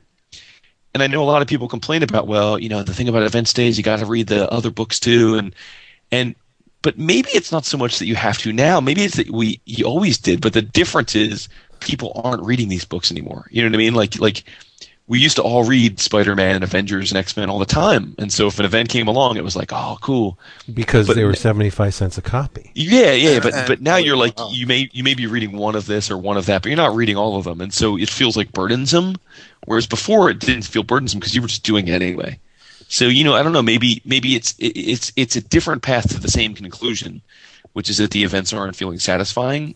But maybe it's not because the events aren't doing their job. I'm not sure that the events themselves have changed all that much. I feel like maybe the expectation or the realization that you're reading all the supporting materials has just gone away, you know? Yeah, I think there's a component of stupidity built in to every event. And I'm not calling people stupid, but I'm saying that there is a publisher side, hope that there will be a significant amount of people out there stupid enough to buy every single issue with this banner on top of it for whatever given event it is. Now, I mean, honestly, if you have to buy 60 issues to read a story or to get the full 360-degree panoramic view of this story, you're kind of dumb for spending all that money on what is essentially a throwaway culture. It is. I love art. I love the way comics are printed and published, and I love the whole thing about them. But if you're buying 60 issues to get one damn story, you really should rethink your priorities, right? And that's why I think a lot of the mystique of the event is going away, because with each successive event, there's less and less people willing to spend that kind of money on these silly stories that go on forever. I think there's more to it than that, though. I also think it's that you know, we're because the core audience is the same audience. Mm-hmm. You know, there's like the it's like we're Neo and we're looking at the Matrix and we're seeing it for what it is now, you know? Yeah. Like it's hard, even if you're trying not to, it's hard not to see the formula, right? because we've experienced it before, right? It's like you see all the beats. It just feels familiar, and familiarity is not exciting, right? So there's a point where it's always going to feel familiar, because you have decades of character history that's right. And again, this gets back to, the comics industry wasn't built on the premise that the same guys would be reading these characters for 30 years. That wasn't the idea, right? The idea was that every few years a new cycle of younger people would come in to read, and it would be new. So if they told a Spider-Man origin story every 3 or 4 years, it would be cool, because that would be someone else's first Spider-Man origin. Problem is now we're all reading it over and over again, right? So that's really, I think, an issue. And I think with events, I view events now as basically a shuffling of the deck chairs to set up for the next year of status quo in the broader universe, right? Like with AVX, something's going to happen, whether it's, whatever that they're promising is going to happen, that will lead to a year's worth of stories in those books, right? Like whatever that status quo may be, whether it's that mutants are, back prolific, or whether it's that, Cyclops is a big, whatever, I have no idea what it, but whatever the conclusion is, that will have some impact on the next year of status quo, right? I mean, it's a catch-22, isn't it? Because they've earned their reputation based on certain characters, but they're perceived as boring because they're dealing with characters that have been around for decades, and it's the characters that gave them their reputation. So it's how do you break away from tradition and still retain? Yeah, we're Marvel. We're the guys that published Spider-Man. I mean, you can do it, because, like I said, I mean, I thought like Hickman's FF issues that after he got wrapped up his big story, and the last few months he's just been doing like little one-offs. Like I thought they were terrific. I mean, there's this one where Johnny Storm has moved in with Peter, and he's just driving Peter nuts. It's like an Odd Couple thing, and he walks in, he goes to open his closet, like the Negative Zone's in there, and he goes in his bathroom, and Niles is on the toilet taking a crap, there's a scene where Johnny's implying that he just banged MJ. And but they're doing it just to f with Peter. Better Peter hit the clinic. I don't even think the supernova flames are going to burn that stank off him. All right, stop. So he walks in from a long day at work, and the house is full of big party, and it's like all different like people from like random characters, including like the Guardians of the Galaxy, and like a female Yondu, like the female, like she's like all up on Pete, like it was very funny. It was clever and cute and a one-off and funny. And like, those are fun to read, but the question is, it's like, it used to be, again, if you would like read them all and you'd kind of come to the conclusion, like sometimes an issue wouldn't be that great, but these days people are so trained that like, they're just going to like drop a book, like, I'm going to drop it for a while. And then maybe you come back to it. Like maybe your friend says, oh, FF's been good. You should give it a try. But, it's not like pressing anymore, so you may not come back to it. You may, who knows.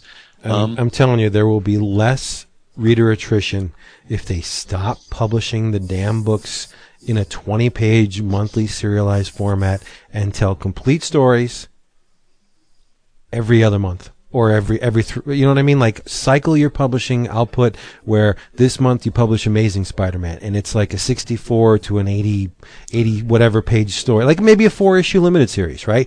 You say that, you're not the first one to say that, but like, what evidence do you have that that's true? Because anthologies buying monthly issues is a friggin' drag. I'm not saying an anthology. Just publish, even if you just want to do Fantastic Four. Tell a complete story in 3-4 issues, and just publish that not a one shot, but even if you want to do it in succession, just publish that. This monthly 20-page bullshit that's been going on for decades, the average reader, I'm not saying average meaning average comic book reader, because we've been trained to buy like this. People outside the hobby look at that like, what? Really? I just want to read. Why do you think the trades of The Walking Dead sell so much more than the single issues, even though they're serialized, right? Because people want more. Your layman wants more than 20 damn pages of a story, especially for $4, right? Yeah, I think the price has a lot to do with it. I mean, I think the price is a gating factor for new readers. I do. I mean, I just, like I said, I mean, my cousin is 14 now. and he likes comics. Like, I've given him many comics over the years to read, you know, and he likes them. But, you know, he's 14. He doesn't have a job, and he can't, like, to him, $4 is, like, he can't, you know, that's not happening. Yeah. You know? It's okay to say goodbye to a format. Like, I'm not about to fire up the Super 8 projector and watch all my Castle films. You know what I mean? There's video now on demand. Yeah, you can get it on the internet, right? Right. So there's the convenience for that, and people are buying their books digitally. But I mean, as far as abandoning a format that is so familiar, just having, I mean, you get your books delivered to you every month, so it's not like you're going to the LCS and I gotta get to the car. But I do. You still do. I mean, I love getting my shipment every week, dude. Exactly. So it's I love the books I still have. Yeah, even though I have a big Regina pile, I love every couple of weeks sorting through it and re-alphabetizing it, and that still makes me happy. I'm not shitting on the periodical. I love comics, but I've loved comics for decades. I'm just saying, maybe it's time to look at other options, right? Well, I think you're seeing other options right now. I think But what about the season one format? The season one is done in one. There you go. That's cool. But I also think that digital is changing the paradigm. Yes. You know, just look at every other digital revolution. People poo-poo the significance of digital, and then all of a sudden they wake up and it's like 10 times larger than they thought it would be a year later. And that's happened with them. I mean, you know, it wasn't long ago we were saying, oh, digital's $5-6 million. It's what is it? I think, guy, it's like on its way to what, $70 million this year. That's a lot of money, dude. It's right, because it's convenient, and with a couple of exceptions, it's affordable, right? For the most part. Well, I mean, you can still get stuff for a buck. Well, you can still get books for $1.99. You don't have to get them right when they're published, right?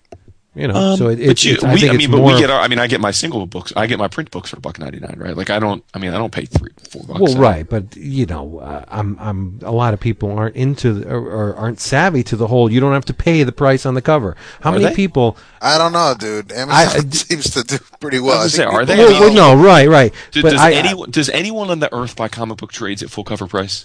Seriously, what happened to? Well, obviously they want a business, but like, I've seen people buy comics at Books a Million, and they're paying pretty close. Dude, you're talking about. I mean, that's a random chunk of. I mean, like the majority of people that are regularly buying comic books. How about Toys R Us? Toys R Us have comics now.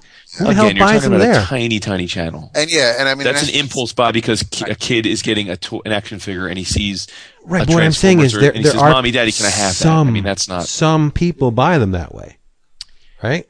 Some people also, like me, spend $2 at a bodega for a 20-ounce soda every day, even though I know I could buy a 2-liter bottle for half the price. I mean, that's nuts. That's a convenience factor. Why do you do that? I buy 5 of them a day.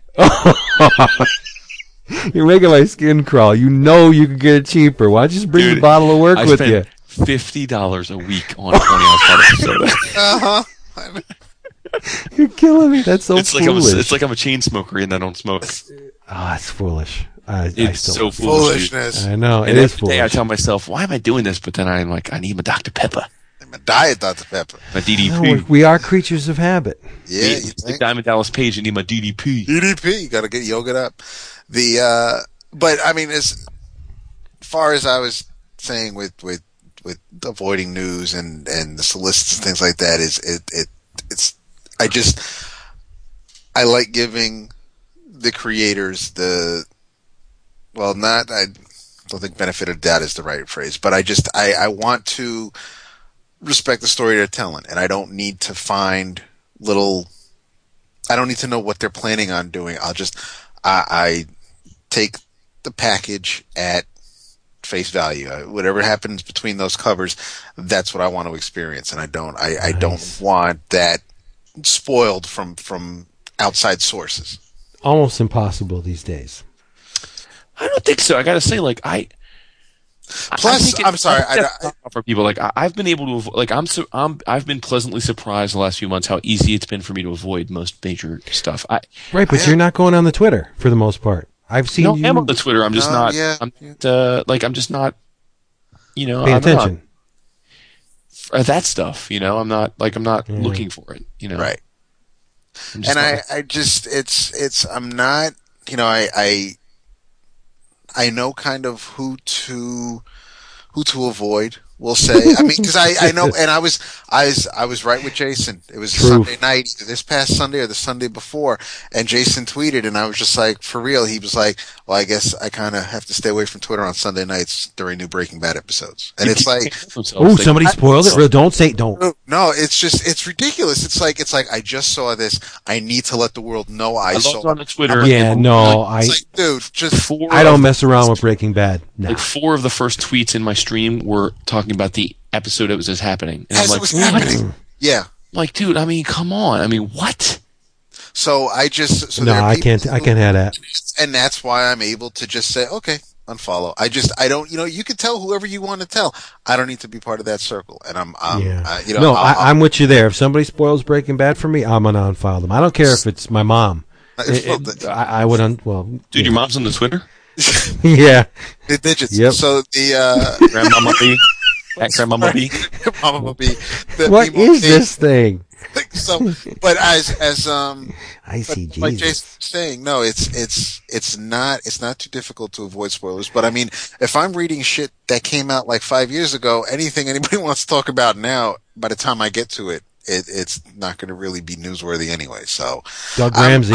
I've also kind of come around to the David thing. Like I used to make fun of him for this, but I got to give him his props now. Like, no, in the sense that it's easier to, at least for me, to read stuff like on my own time, in the sense that like it's easier to judge it for what it is. You know what I mean?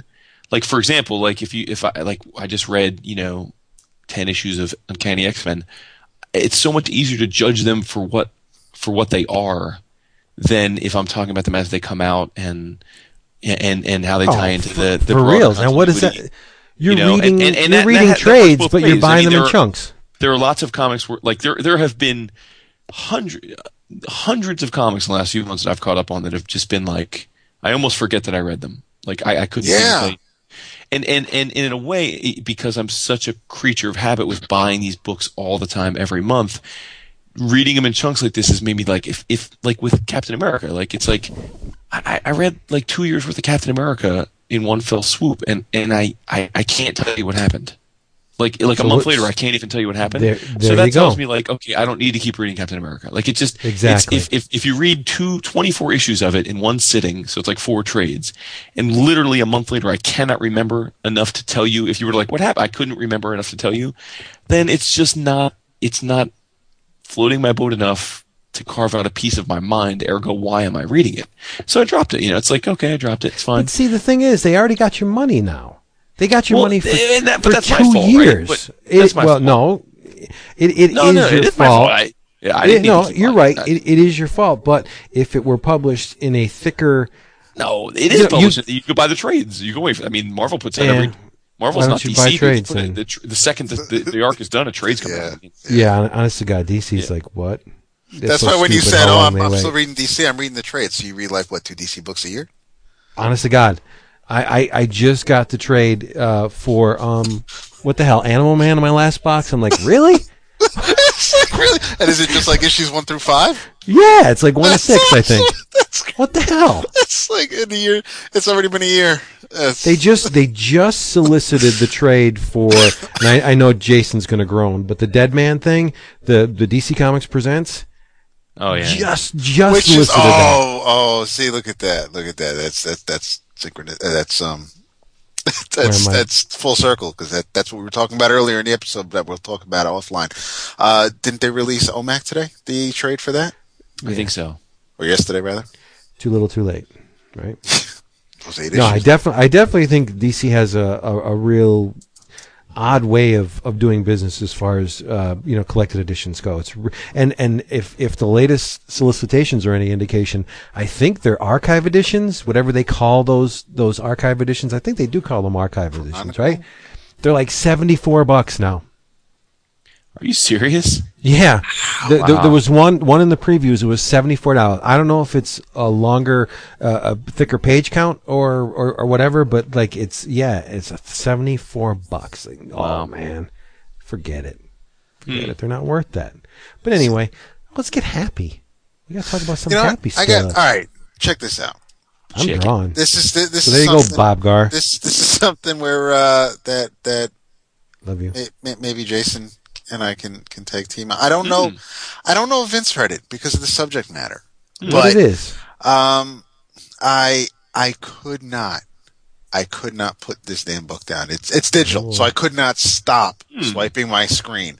I bought it at the top shelf sale about a month ago when San Diego happened. I think I bought it, and I mentioned of the top shelf books I bought that night, this was in honor of Jason, and it was a not so little book called Super Spy.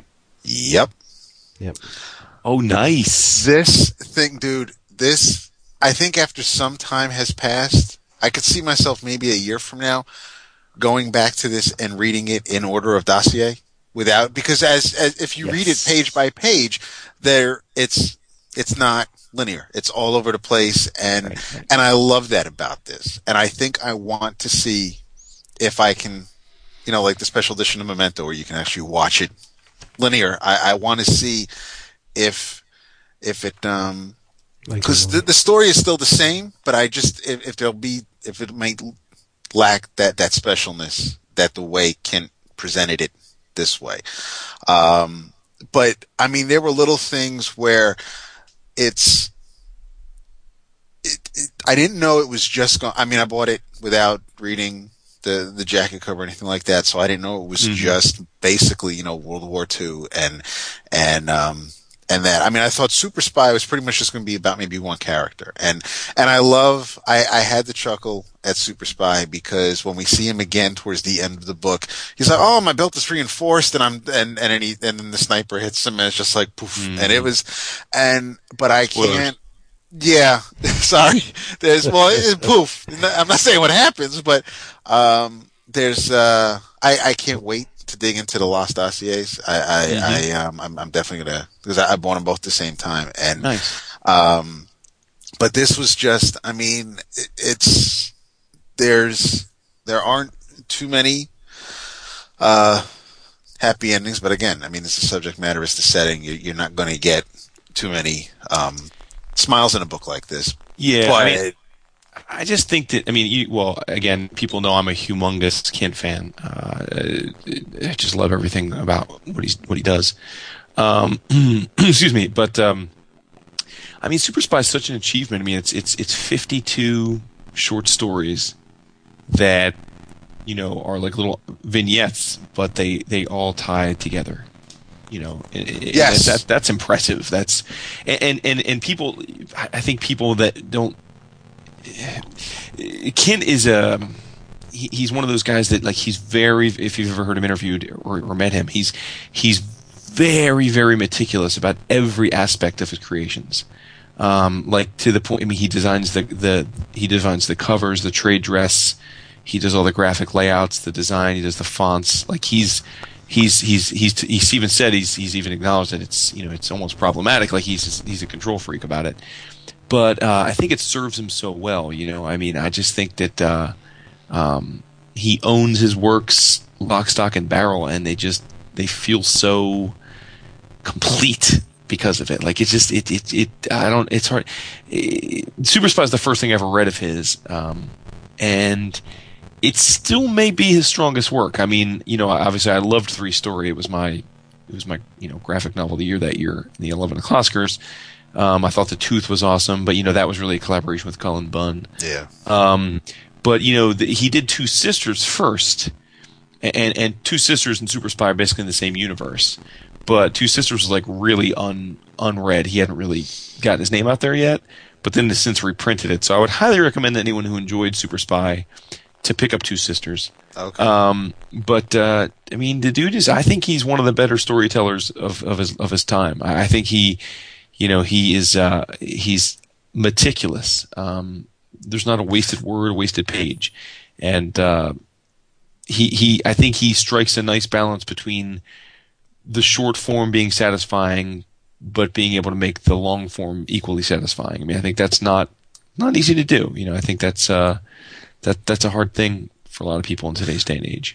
There are over 35 different stories in in Super Spy. It's over 320 pages, and any one of them could almost be just a little, maybe just a primer for the world of Matkin. But it's they could pretty much be standalone, just on their own. However many pages, whether it's 3 pages, 6 pages, or 20 pages, or however long, the Cairo Nights, I think that was the longest story in the book.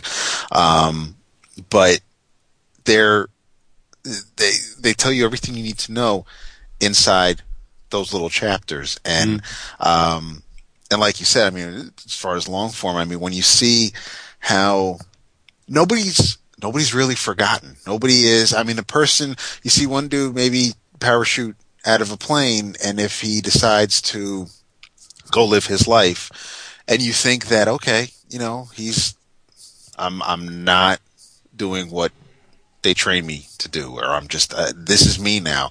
And then, you know, and 75, 80, 100 pages later, if you see him again, it's like, you're just like, okay, and that, maybe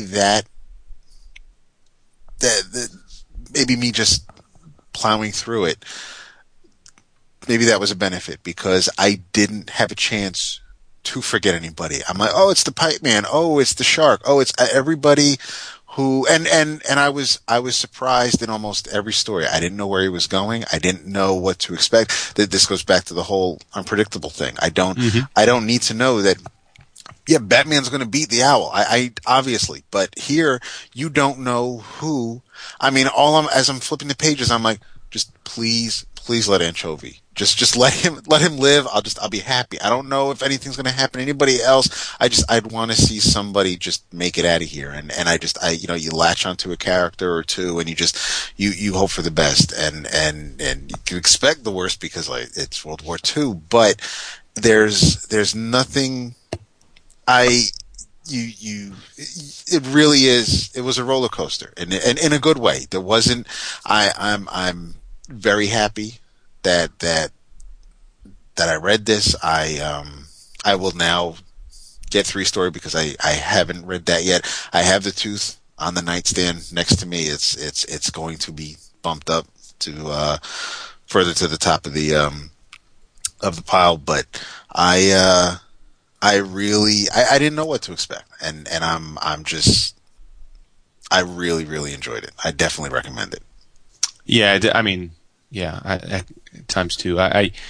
Kent is he's amazing, and it's, you know, he hasn't really broken into the, you know, some of the other like indie darlings of that same era have kind of broken in big to the mainstream. You know, I mean, Lemire and Kent are good buddies, and he, you know, they're. But Lemire being probably the most obvious example, but Kent, he's made to tell his own stories. I know he's done a few things for the big creators and or the big publishers, but I don't know. He seems to be just so at home in his own worlds, and 3-story and The Tooth and Mind Management are different genres. And it just seems like this is a genre where he's really at home. And again, I mean, between Super Spy and Two Sisters, I mean, I think I don't remember offhand how big that Two Sisters is, but I think between them, I think it's like 550, 600 pages of stuff. Wow. You know, and it's it's really, really impressive. I mean, for those that don't know his artwork, he's definitely got, I guess, you know, you'd say like an indie sensibility. I mean, he's he's very distinctive. He's got his own style, and I don't know, Vince, you're always good at describing an artist's style. Like, how would you describe Kent's style? Like, what would you say it? How would you best describe it, do you think? That's a good question. I could definitely see the books at home at Fantagraphics if Top Shelf weren't publishing them. Well, yeah. Yeah. It's one of those styles. It's like a thumbprint, really, like clothes, right? Like it's got that. It's nowhere near as tight though. But yeah, I know what you mean. Yeah. No, right. But I mean, it's got that. It's kind like of a thumbprint. Once you like Lemire, you see an issue of Sweet Tooth, and for better or worse, you're never going to forget it because that is Lemire speaking on the paper, right? Well, Kent's kind of the same way. I think he is very. It's a very expressionistic style. I have to admit, I'm not all that well versed in Kent. I don't have 3-story. I don't have the books you're talking about. I don't even have the tooth. Okay, well, yeah, I mean, Ken is very like he's economical at times. I mean, I would even go so far as to say some of the pages where it's like a lot of different, you know, panels or grids. It's almost like stick figures, not quite, but I mean, you know, they're not hyper detailed figures. Sometimes I know people are digging the mind management. Oh, it's so good! It's so good. But that's a blind spot in my I'm disgusted that I can say that, but it's true. I haven't sampled all that much Matt Kent. Some of the stories look like they could be right at home in the newspaper as a 4-panel strip, and there are things, and there's no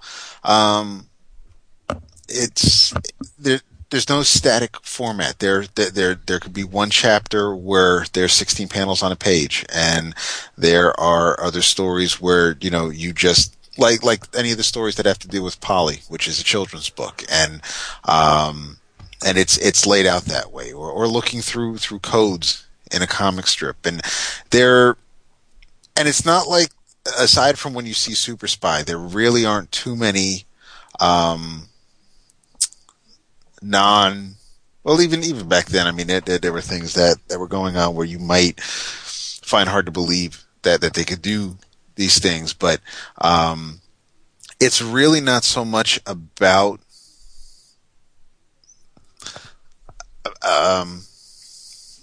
the spy's arsenal. It really is about the people who get recruited, who become spies, who get trained, and whether some of the stories were just there were some that I'm trying not to spoil anything. The one where all the old man wanted to do with his life was to be a spy, and he finally was able to help out the government, and it's just, and it's, and Ken's style, his art works, and in a way where you might have to go back and see if what you saw actually really did happen. Like was this dude really swimming in the water? But it really, it's a book that, and I don't know if a lot of people are big on the subject matter. I'm not a big war buff. I'm not. I'll watch some movies. Haven't seen a whole lot of episodes of Band of Brothers. I can only get through so much of Saving Private Ryan, things like that. So the war aspect of it, I'm happy that we don't see a lot of. Guys in uniform and storming beaches and things like that. It's unique. There really is no other way I can. Yeah, I mean, right. This is more like the espionage that's taking place in cafes and like office buildings and alleyways. This is, you know, stealing secret codes and getting information out across the border. If you like The Bourne Identity, you probably like this. Yeah, I think that's fair. Or if you like Spy versus Spy. Yeah. How could you not like Spy versus Spy? Right? I know. And he tells stories from both sides, really. It's not exactly. Yeah. Well, you know, it's extremely difficult to do a short done-in-one than it is to do a 24-issue maxi series, right? The short stories are hard to write. So if you're saying there's how many? 56? Well, between Two Sisters and Super Spy, there are 52 interconnected stories. That's nuts. Okay. That's nuts. Yeah. I got to try this stuff. Yeah. Yeah, and, you know, I mean, to each his own. I mean, I know this isn't exactly your top-tier genre, so but it's... Art is, though, right? I'm learning that. Yeah, but, well, yeah, I mean, but, you know, comics are art and stories, so just because, you know... Yeah. You can come over and look at my Matt Kent commission if you want to just look at the art. There you go. Baller. Did and since I did buy this off Comixology, there was they given special if you bought. I know Jason will love this. If you bought Scott Pilgrim, they gave a for $2. You got the code to upgrade your version of Scott Pilgrim, the color. That's awesome. Oh well, no. As a matter of fact, I have the first color hardcover coming in my next shipment. Sweet. Okay. Yeah. They. I think it was Bob Gar who mentioned that on the Twitter, and he. Twitter. If you bought Chowder. Scott Pilgrim, then Comixology sent you an email letting you know that you could upgrade to a to the color version. Nice. Cool. Yeah. Am I the only? Like, be honest. Am I unique in my love of the Transformers? Like, you guys really don't care, do you? Just be honest. Well, I wouldn't say it's high on my list of things that I like, but the last time I read Transformers was when it was issues 20, 30, 40 something of a four issue miniseries. So yeah. I haven't read any of the stuff past Marvel. Well, no, the last thing I read was the Guido Guidi stuff because you were raving about it back then, and so good. I thought it looked beautiful, but the story just didn't grab me. But see, that's the thing with Transformers. You got you guys like Pat and myself that just absolutely love Transformers. Chris Campbell. And then there are people who are like, eh. But it's like that with G.I. Joe, right? Like, I mean, I love the G.I. Joe, but a lot of people are like, eh. I mean, it's. I have a hardcover here. It's called The Matrix Quest, and Simon Furman wrote this too. Dwayne Turner does an issue. Furman is to you like Larry Hama is to me, right? Like, right, so, exactly, yeah. Right. Dwayne Turner, David did an issue. It's horrible.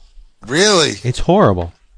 Wow. It's like Sienkiewicz, who goes in like a bull in a china shop with very little regard for the series on which he's working. Like, Bill Sienkiewicz is going to be Bill Sienkiewicz no matter what he works on, right? Because he's Bill Sienkiewicz. He's earned it, but to a certain extent. But you get Dwayne Turner, who goes into a series like the Transformers, and it's way too gritty for Transformers. It's too dark. It's too scratchy. It's just not what you would expect to see in the pages of the Transformers, especially when the issue before it was done by Jose Delbo, who is a phenomenal artist, right? Did the Beatles' Yellow Submarine. Has such a clean, distinctive style that not only suits the series on which he's working, but it just plain looks good. Like, you got these guys who just come in and just barrel through. I'm going to do it this way. F it. I don't care what I'm working on. That speaks a lot about your artist, too. You know what I mean? Because Sienkiewicz, let's be honest, Sienkiewicz does that all the time. Does not care about the books he's working on. He's Bill damn Sienkiewicz, and he's going to bring that Sienkiewicz sensibility to whatever he's working on. Sometimes it works. Sometimes it doesn't. Right? Right. So there you go. I don't know why I went into that little tiny, but Jose Delbo, oh dear God. You would almost think this one issue was done by Steve Ditko, like ghosted by Ditko. It's that close. The language is Ditko, but the lines are Delbo. Nice. Enough about the Transformers, because you know what? We are at the end of our rope. What? Yeah, the end of our run here. What? We are currently at... Bada bing! 2 hours and 2 minutes, which means... Oh, that's horse crap. Yeah, it's time for your travels. That's horse crap. You know, thank you for being here, because this episode has been brought to you by Discount Comic Book Service, DCBService.com, where you can get your favorite funny books and collectibles at Wamba discounts. And Wamba is translated into way less than retail, 35 to 75% off your favorite funny books and collectibles, delivered right to your door by that costumed custodian of the United Parcel Service, or FedEx, as it's been going lately. But it doesn't matter. You get them. You know, you don't have to leave your house. In your travels. Wow. Let's see. I'm currently halfway through this. I don't even know if you can get this anymore, but I was going to talk about it this week, and I'm going to save it for next week. But I'm reading something called Captain Longears by Slave Labor. Remember Slave Labor? Remember. Yeah, once in a while they publish stuff. I think they do mostly digital now. But this book is written and illustrated by Diana Thung, THUNG. It is wonderful. Just if you can find it at your local shop, go out and get it. We'll talk about it next week. Captain Longears. It's by Slave Labor. It's it's over 100 pages, square bound graphic novel, and it's only $12.95. So bring it. I think you can get it digitally too. Let's talk about this next week. Anybody out there? Do it. Captain Longears. Go get it. Captain Longears. It is the second Wednesday of the month, but what came out last Wednesday when we were recording that I forgot to mention. In Your Travels, third issue has come out, 116 or so pages for $199, Double Barrel number 3. Keep talking about it. Spitting those things out. Oh yeah, my goodness. You the main. Xander, I'm sorry, Kevin Cannon, Xander Cannon, not related. They still doing Heck and still doing Crater. What is it? Crater. See, Renee just walked in the room, so I completely. Oh, she knew. Yeah. She flashing. I will tell Jason. Yes. Nice. She is, yeah. You have at Crater 15. And there's also, Q&A as usual. Everything I know about storytelling I learned from Star Wars. They talk about the original trilogy, episodes 4, 5, and 6 mostly. But it is in this installment of Heck, he's kind of switching things up a little bit. Elliot, who was Hector's not really his best friend in high school, kind of like the hanger-on, who in the first chapter you were kind of annoyed by him. In the second chapter you kind of figured he got what was coming to him, and in the third chapter you realized that you maybe should have been feeling sorry for him all along.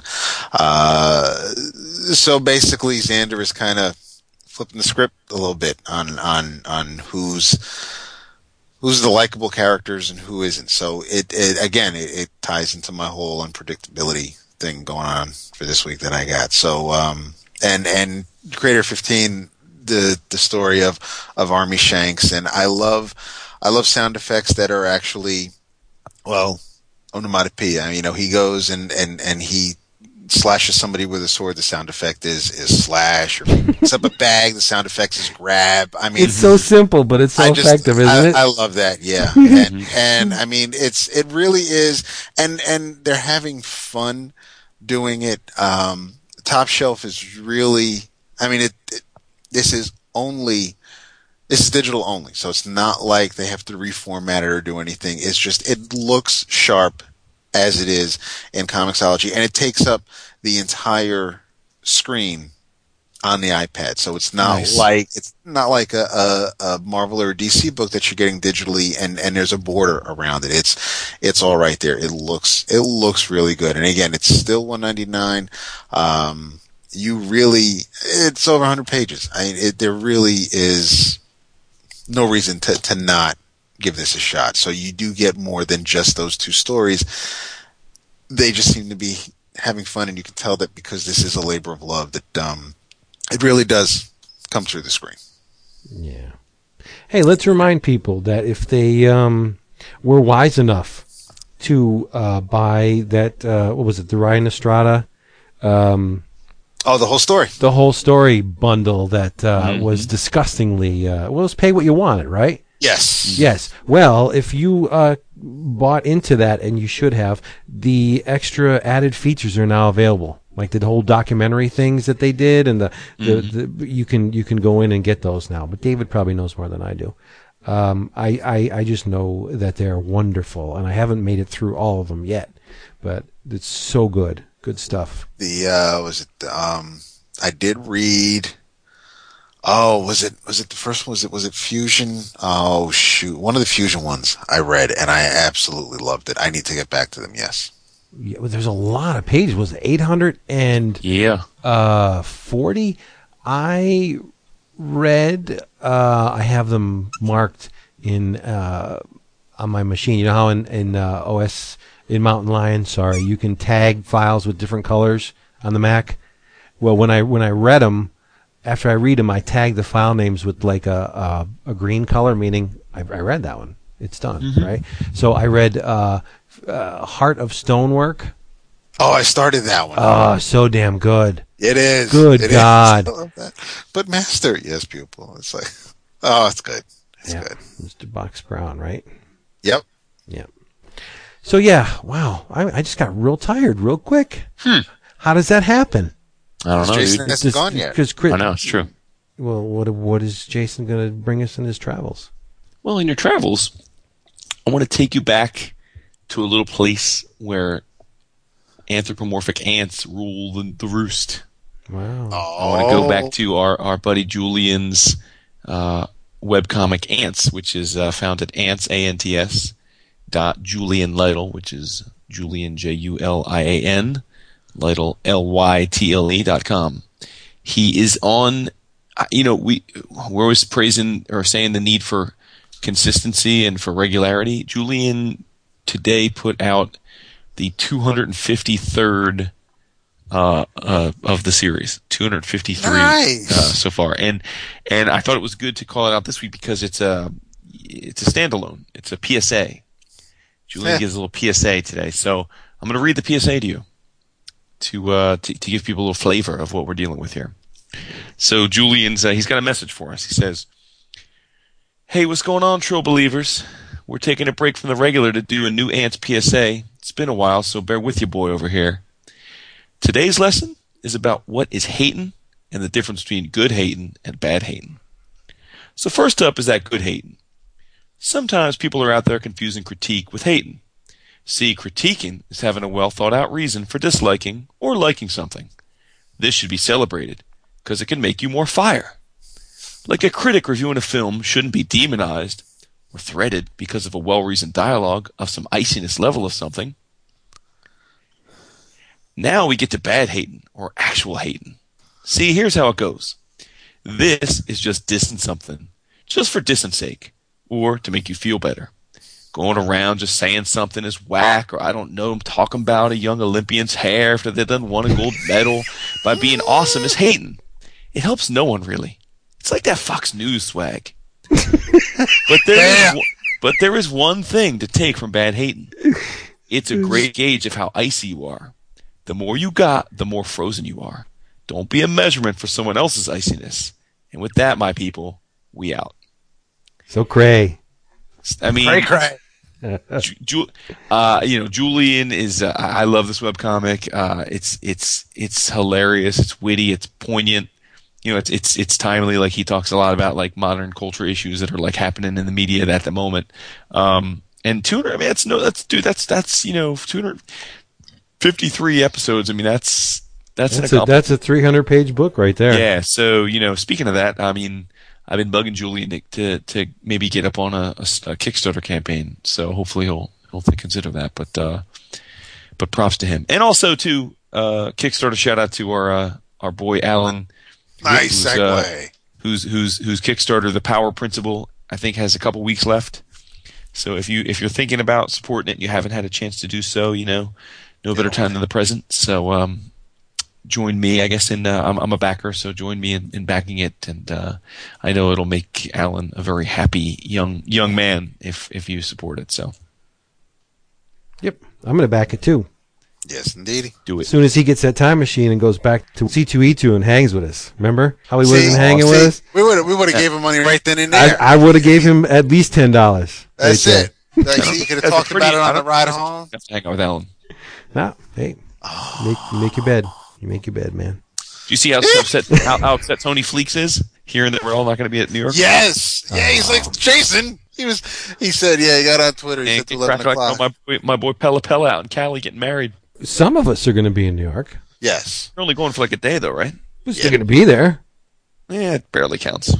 Oh, my barely goodness. Counts. And for those that aren't on our forums, first of all, shame on you. Second of all, everyone wish Vince a happy belated birthday. Yeah. Happy belated birthday, Vincent. Speaking of that, so for those still listening, because I know most people have probably turned this off already, I have a and I know Vince is excited. I have a Jim Calafiore commission coming my way.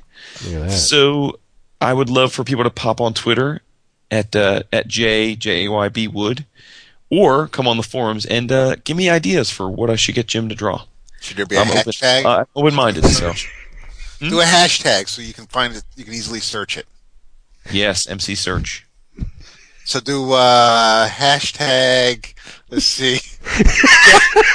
Dude, stop. Oh, that's rough. No, do I'll take that out. Cali Commish. C-A-L-I Commish. Okay, I like it. Mm-hmm. So he's going to take it out. People are going to be like, why was Vince Bizzle is awful. I'm not. Vince is an awful human being. Julian was talking about me, wasn't he? In that strip. Yeah, you were hating. So you're not icy. I am icy. Nope. Because I don't hate anything, really. I just like busting balls. I don't know about that. No, I do. I like busting balls. For a guy who says he doesn't hate, you hate a lot. For a guy who says you don't get jealous, you get jealous a lot. Yeah! What is this talk? Oh, snap. Real talk? You weren't jealous of the Simonson book? Oh, a little bit, yeah.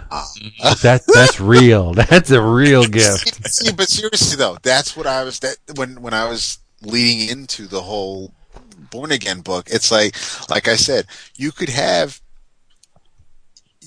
some issues that I wish I had in my collection, or you could have a piece of original art. But for someone, because a book like an Artist Edition is available, for someone, for me to know who has that and I don't, I wouldn't want to hear about it. So yeah, I definitely get why, you know, someone would like, you have that, huh? That's great. Good for you. What else? I had to have an intervention with my boy. One of my boys, one of the football guys, Cecil Lammy. He's also a comic book collector. And, he tweeted that he thinks his wife is getting him a CGC 9.8 copy of Walking Dead number 19, the first appearance of Michonne. Okay. And I was like, dude, we need to chat. I'm like, what do you, like, that is a colossal bad investment. Like, waste of money. Yeah. I mean, it's going for like if you go on eBay, like, I don't know if people are getting this, but like they're asking like $700-800 for that thing. And I'm like, dude, like you could buy like some John Buscema comics for like that shit, like like 9.8. You don't need to be buying Walking Dead 19. Not that, no. There are like going to happen in October. There are 4 million copies of that book out there. Like between not the comic itself, but I mean like collected it. You know, that is not a rare thing to have. Like you could argue the single issue might be a little rare because it may be sold 5,000-6,000 copies, but still, most of the copies that are out there are in mint condition. You know what I mean? Like there's not a scarcity of high. You go on eBay right now, there's probably 10 9.8 CGC of that comic, which means it's not rare at all. You know, so like, and in 2 to 3 years, let's be honest. I mean, it's going to be worth less. I mean, yeah, it's worth what it is now because everyone knows Michonne's the new character for season 3. That's what I'm saying. And so what's going to happen once we get to season 3 and she's not the mystery anymore? It's like that yeah, exactly. Well, I mean, the money will be made by then, so.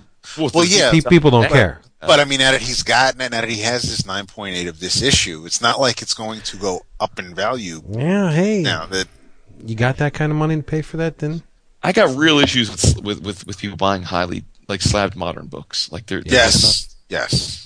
Like it's just a fool's errand, I think, because it's sure maybe there's not a ton of slab 9.8s out there because people don't get their books slabbed, but.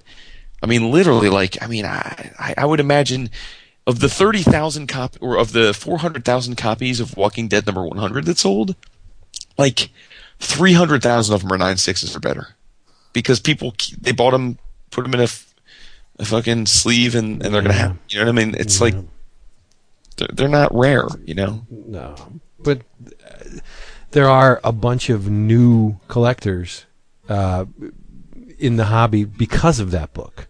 Like, speculators, dude. Well, right. Okay, speculator collectors. So a lot of those books are in the hands of people who don't normally hold comic books. But like Walking Dead 99 sold, what, like 35,000 copies, give or take? And 100 sold 400,000 copies. I mean... Yeah. Those are people speculating. Those are people that bought Spawn number 1, you know? God bless them. God bless those people. Well, like I was in Baltimore. I was in Baltimore for business, and I was having lunch with a couple guys, and they know I do the podcast. You know, they're not into comics, but then they knew I did the podcast, and they were asking about it and stuff, and just telling them how, you know, how, just telling them like some of the stuff that we're into, and then the one guy goes, "Yeah, didn't some like Walking Dead comic just come out that's like worth a ton of money?"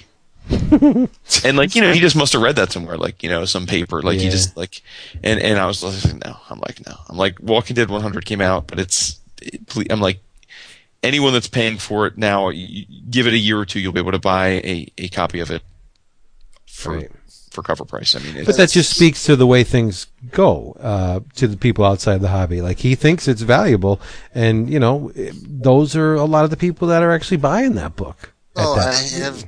There were people at work who were like, "Oh, so Green Lantern's gay, right? So that dude that they made the movie about, he's gay." It was Alan Scott, but it's like, but when they just say that Green Lantern's gay, they're gonna think it's the dude from the animated series or the cartoon, and it's like, no.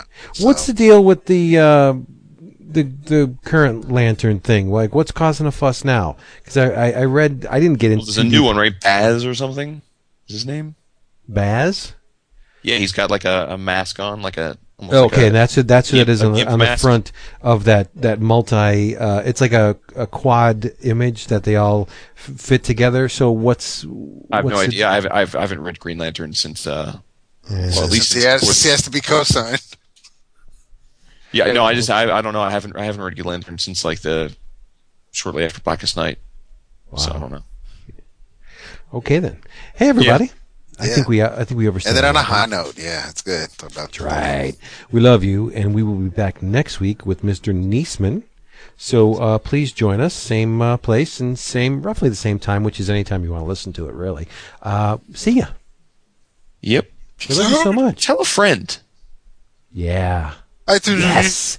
And if you would be so kind. How about an iTunes review? Because we haven't gotten any in about in more time than I'd like to pass without a review. Okay, so definitely. If you can give us a little thank you, or you know, you suck and whatever, just give us a review. Yes, and tell a friend. Yep. Don't tell them we suck though.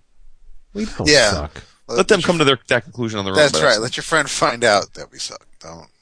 Don't spoil it. No. And like our Facebook page too. We never talk about our Facebook page. Ooh, we have one of those? I'm back on the Facebook, so I'm trying to pimp it now. Yeah, why are you on the Facebook? I love it. It's, I get my phone blinks and I get a little message saying, you know, Jason updated his status, did this, posted a photo. Am I an administrator to our 11 o'clock page? If you're not, you will be.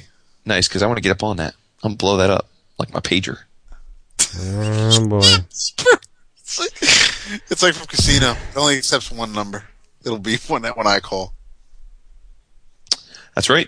So do that. Do that. Do it. Do that. If you want to do that Facebook thing, go ahead and do it. But and we're all on Twitter. Oh yeah. Oh yeah. That's Pond, JB Wood. Loves me the tweets. C. Neesman. Yep. Mm-hmm. So you can find us. Mm-hmm. You can spoil shit, so I can unfollow you. Oh, and for all you fantasy people, if you're having a draft tonight, Ryan Matthews is out 4 to 6 weeks with a broken clavicle. Yikes. Shit. I gotta adjust my rankings now.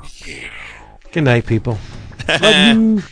Love you. Hang up like football talk. Right. Holes. It's so stupid that I laugh at that every time. We love each child. Like a damn goatee mask. Except maybe. Hey, goatee! Don't look it up. No, do it. It's like staring into the mouth of infinity.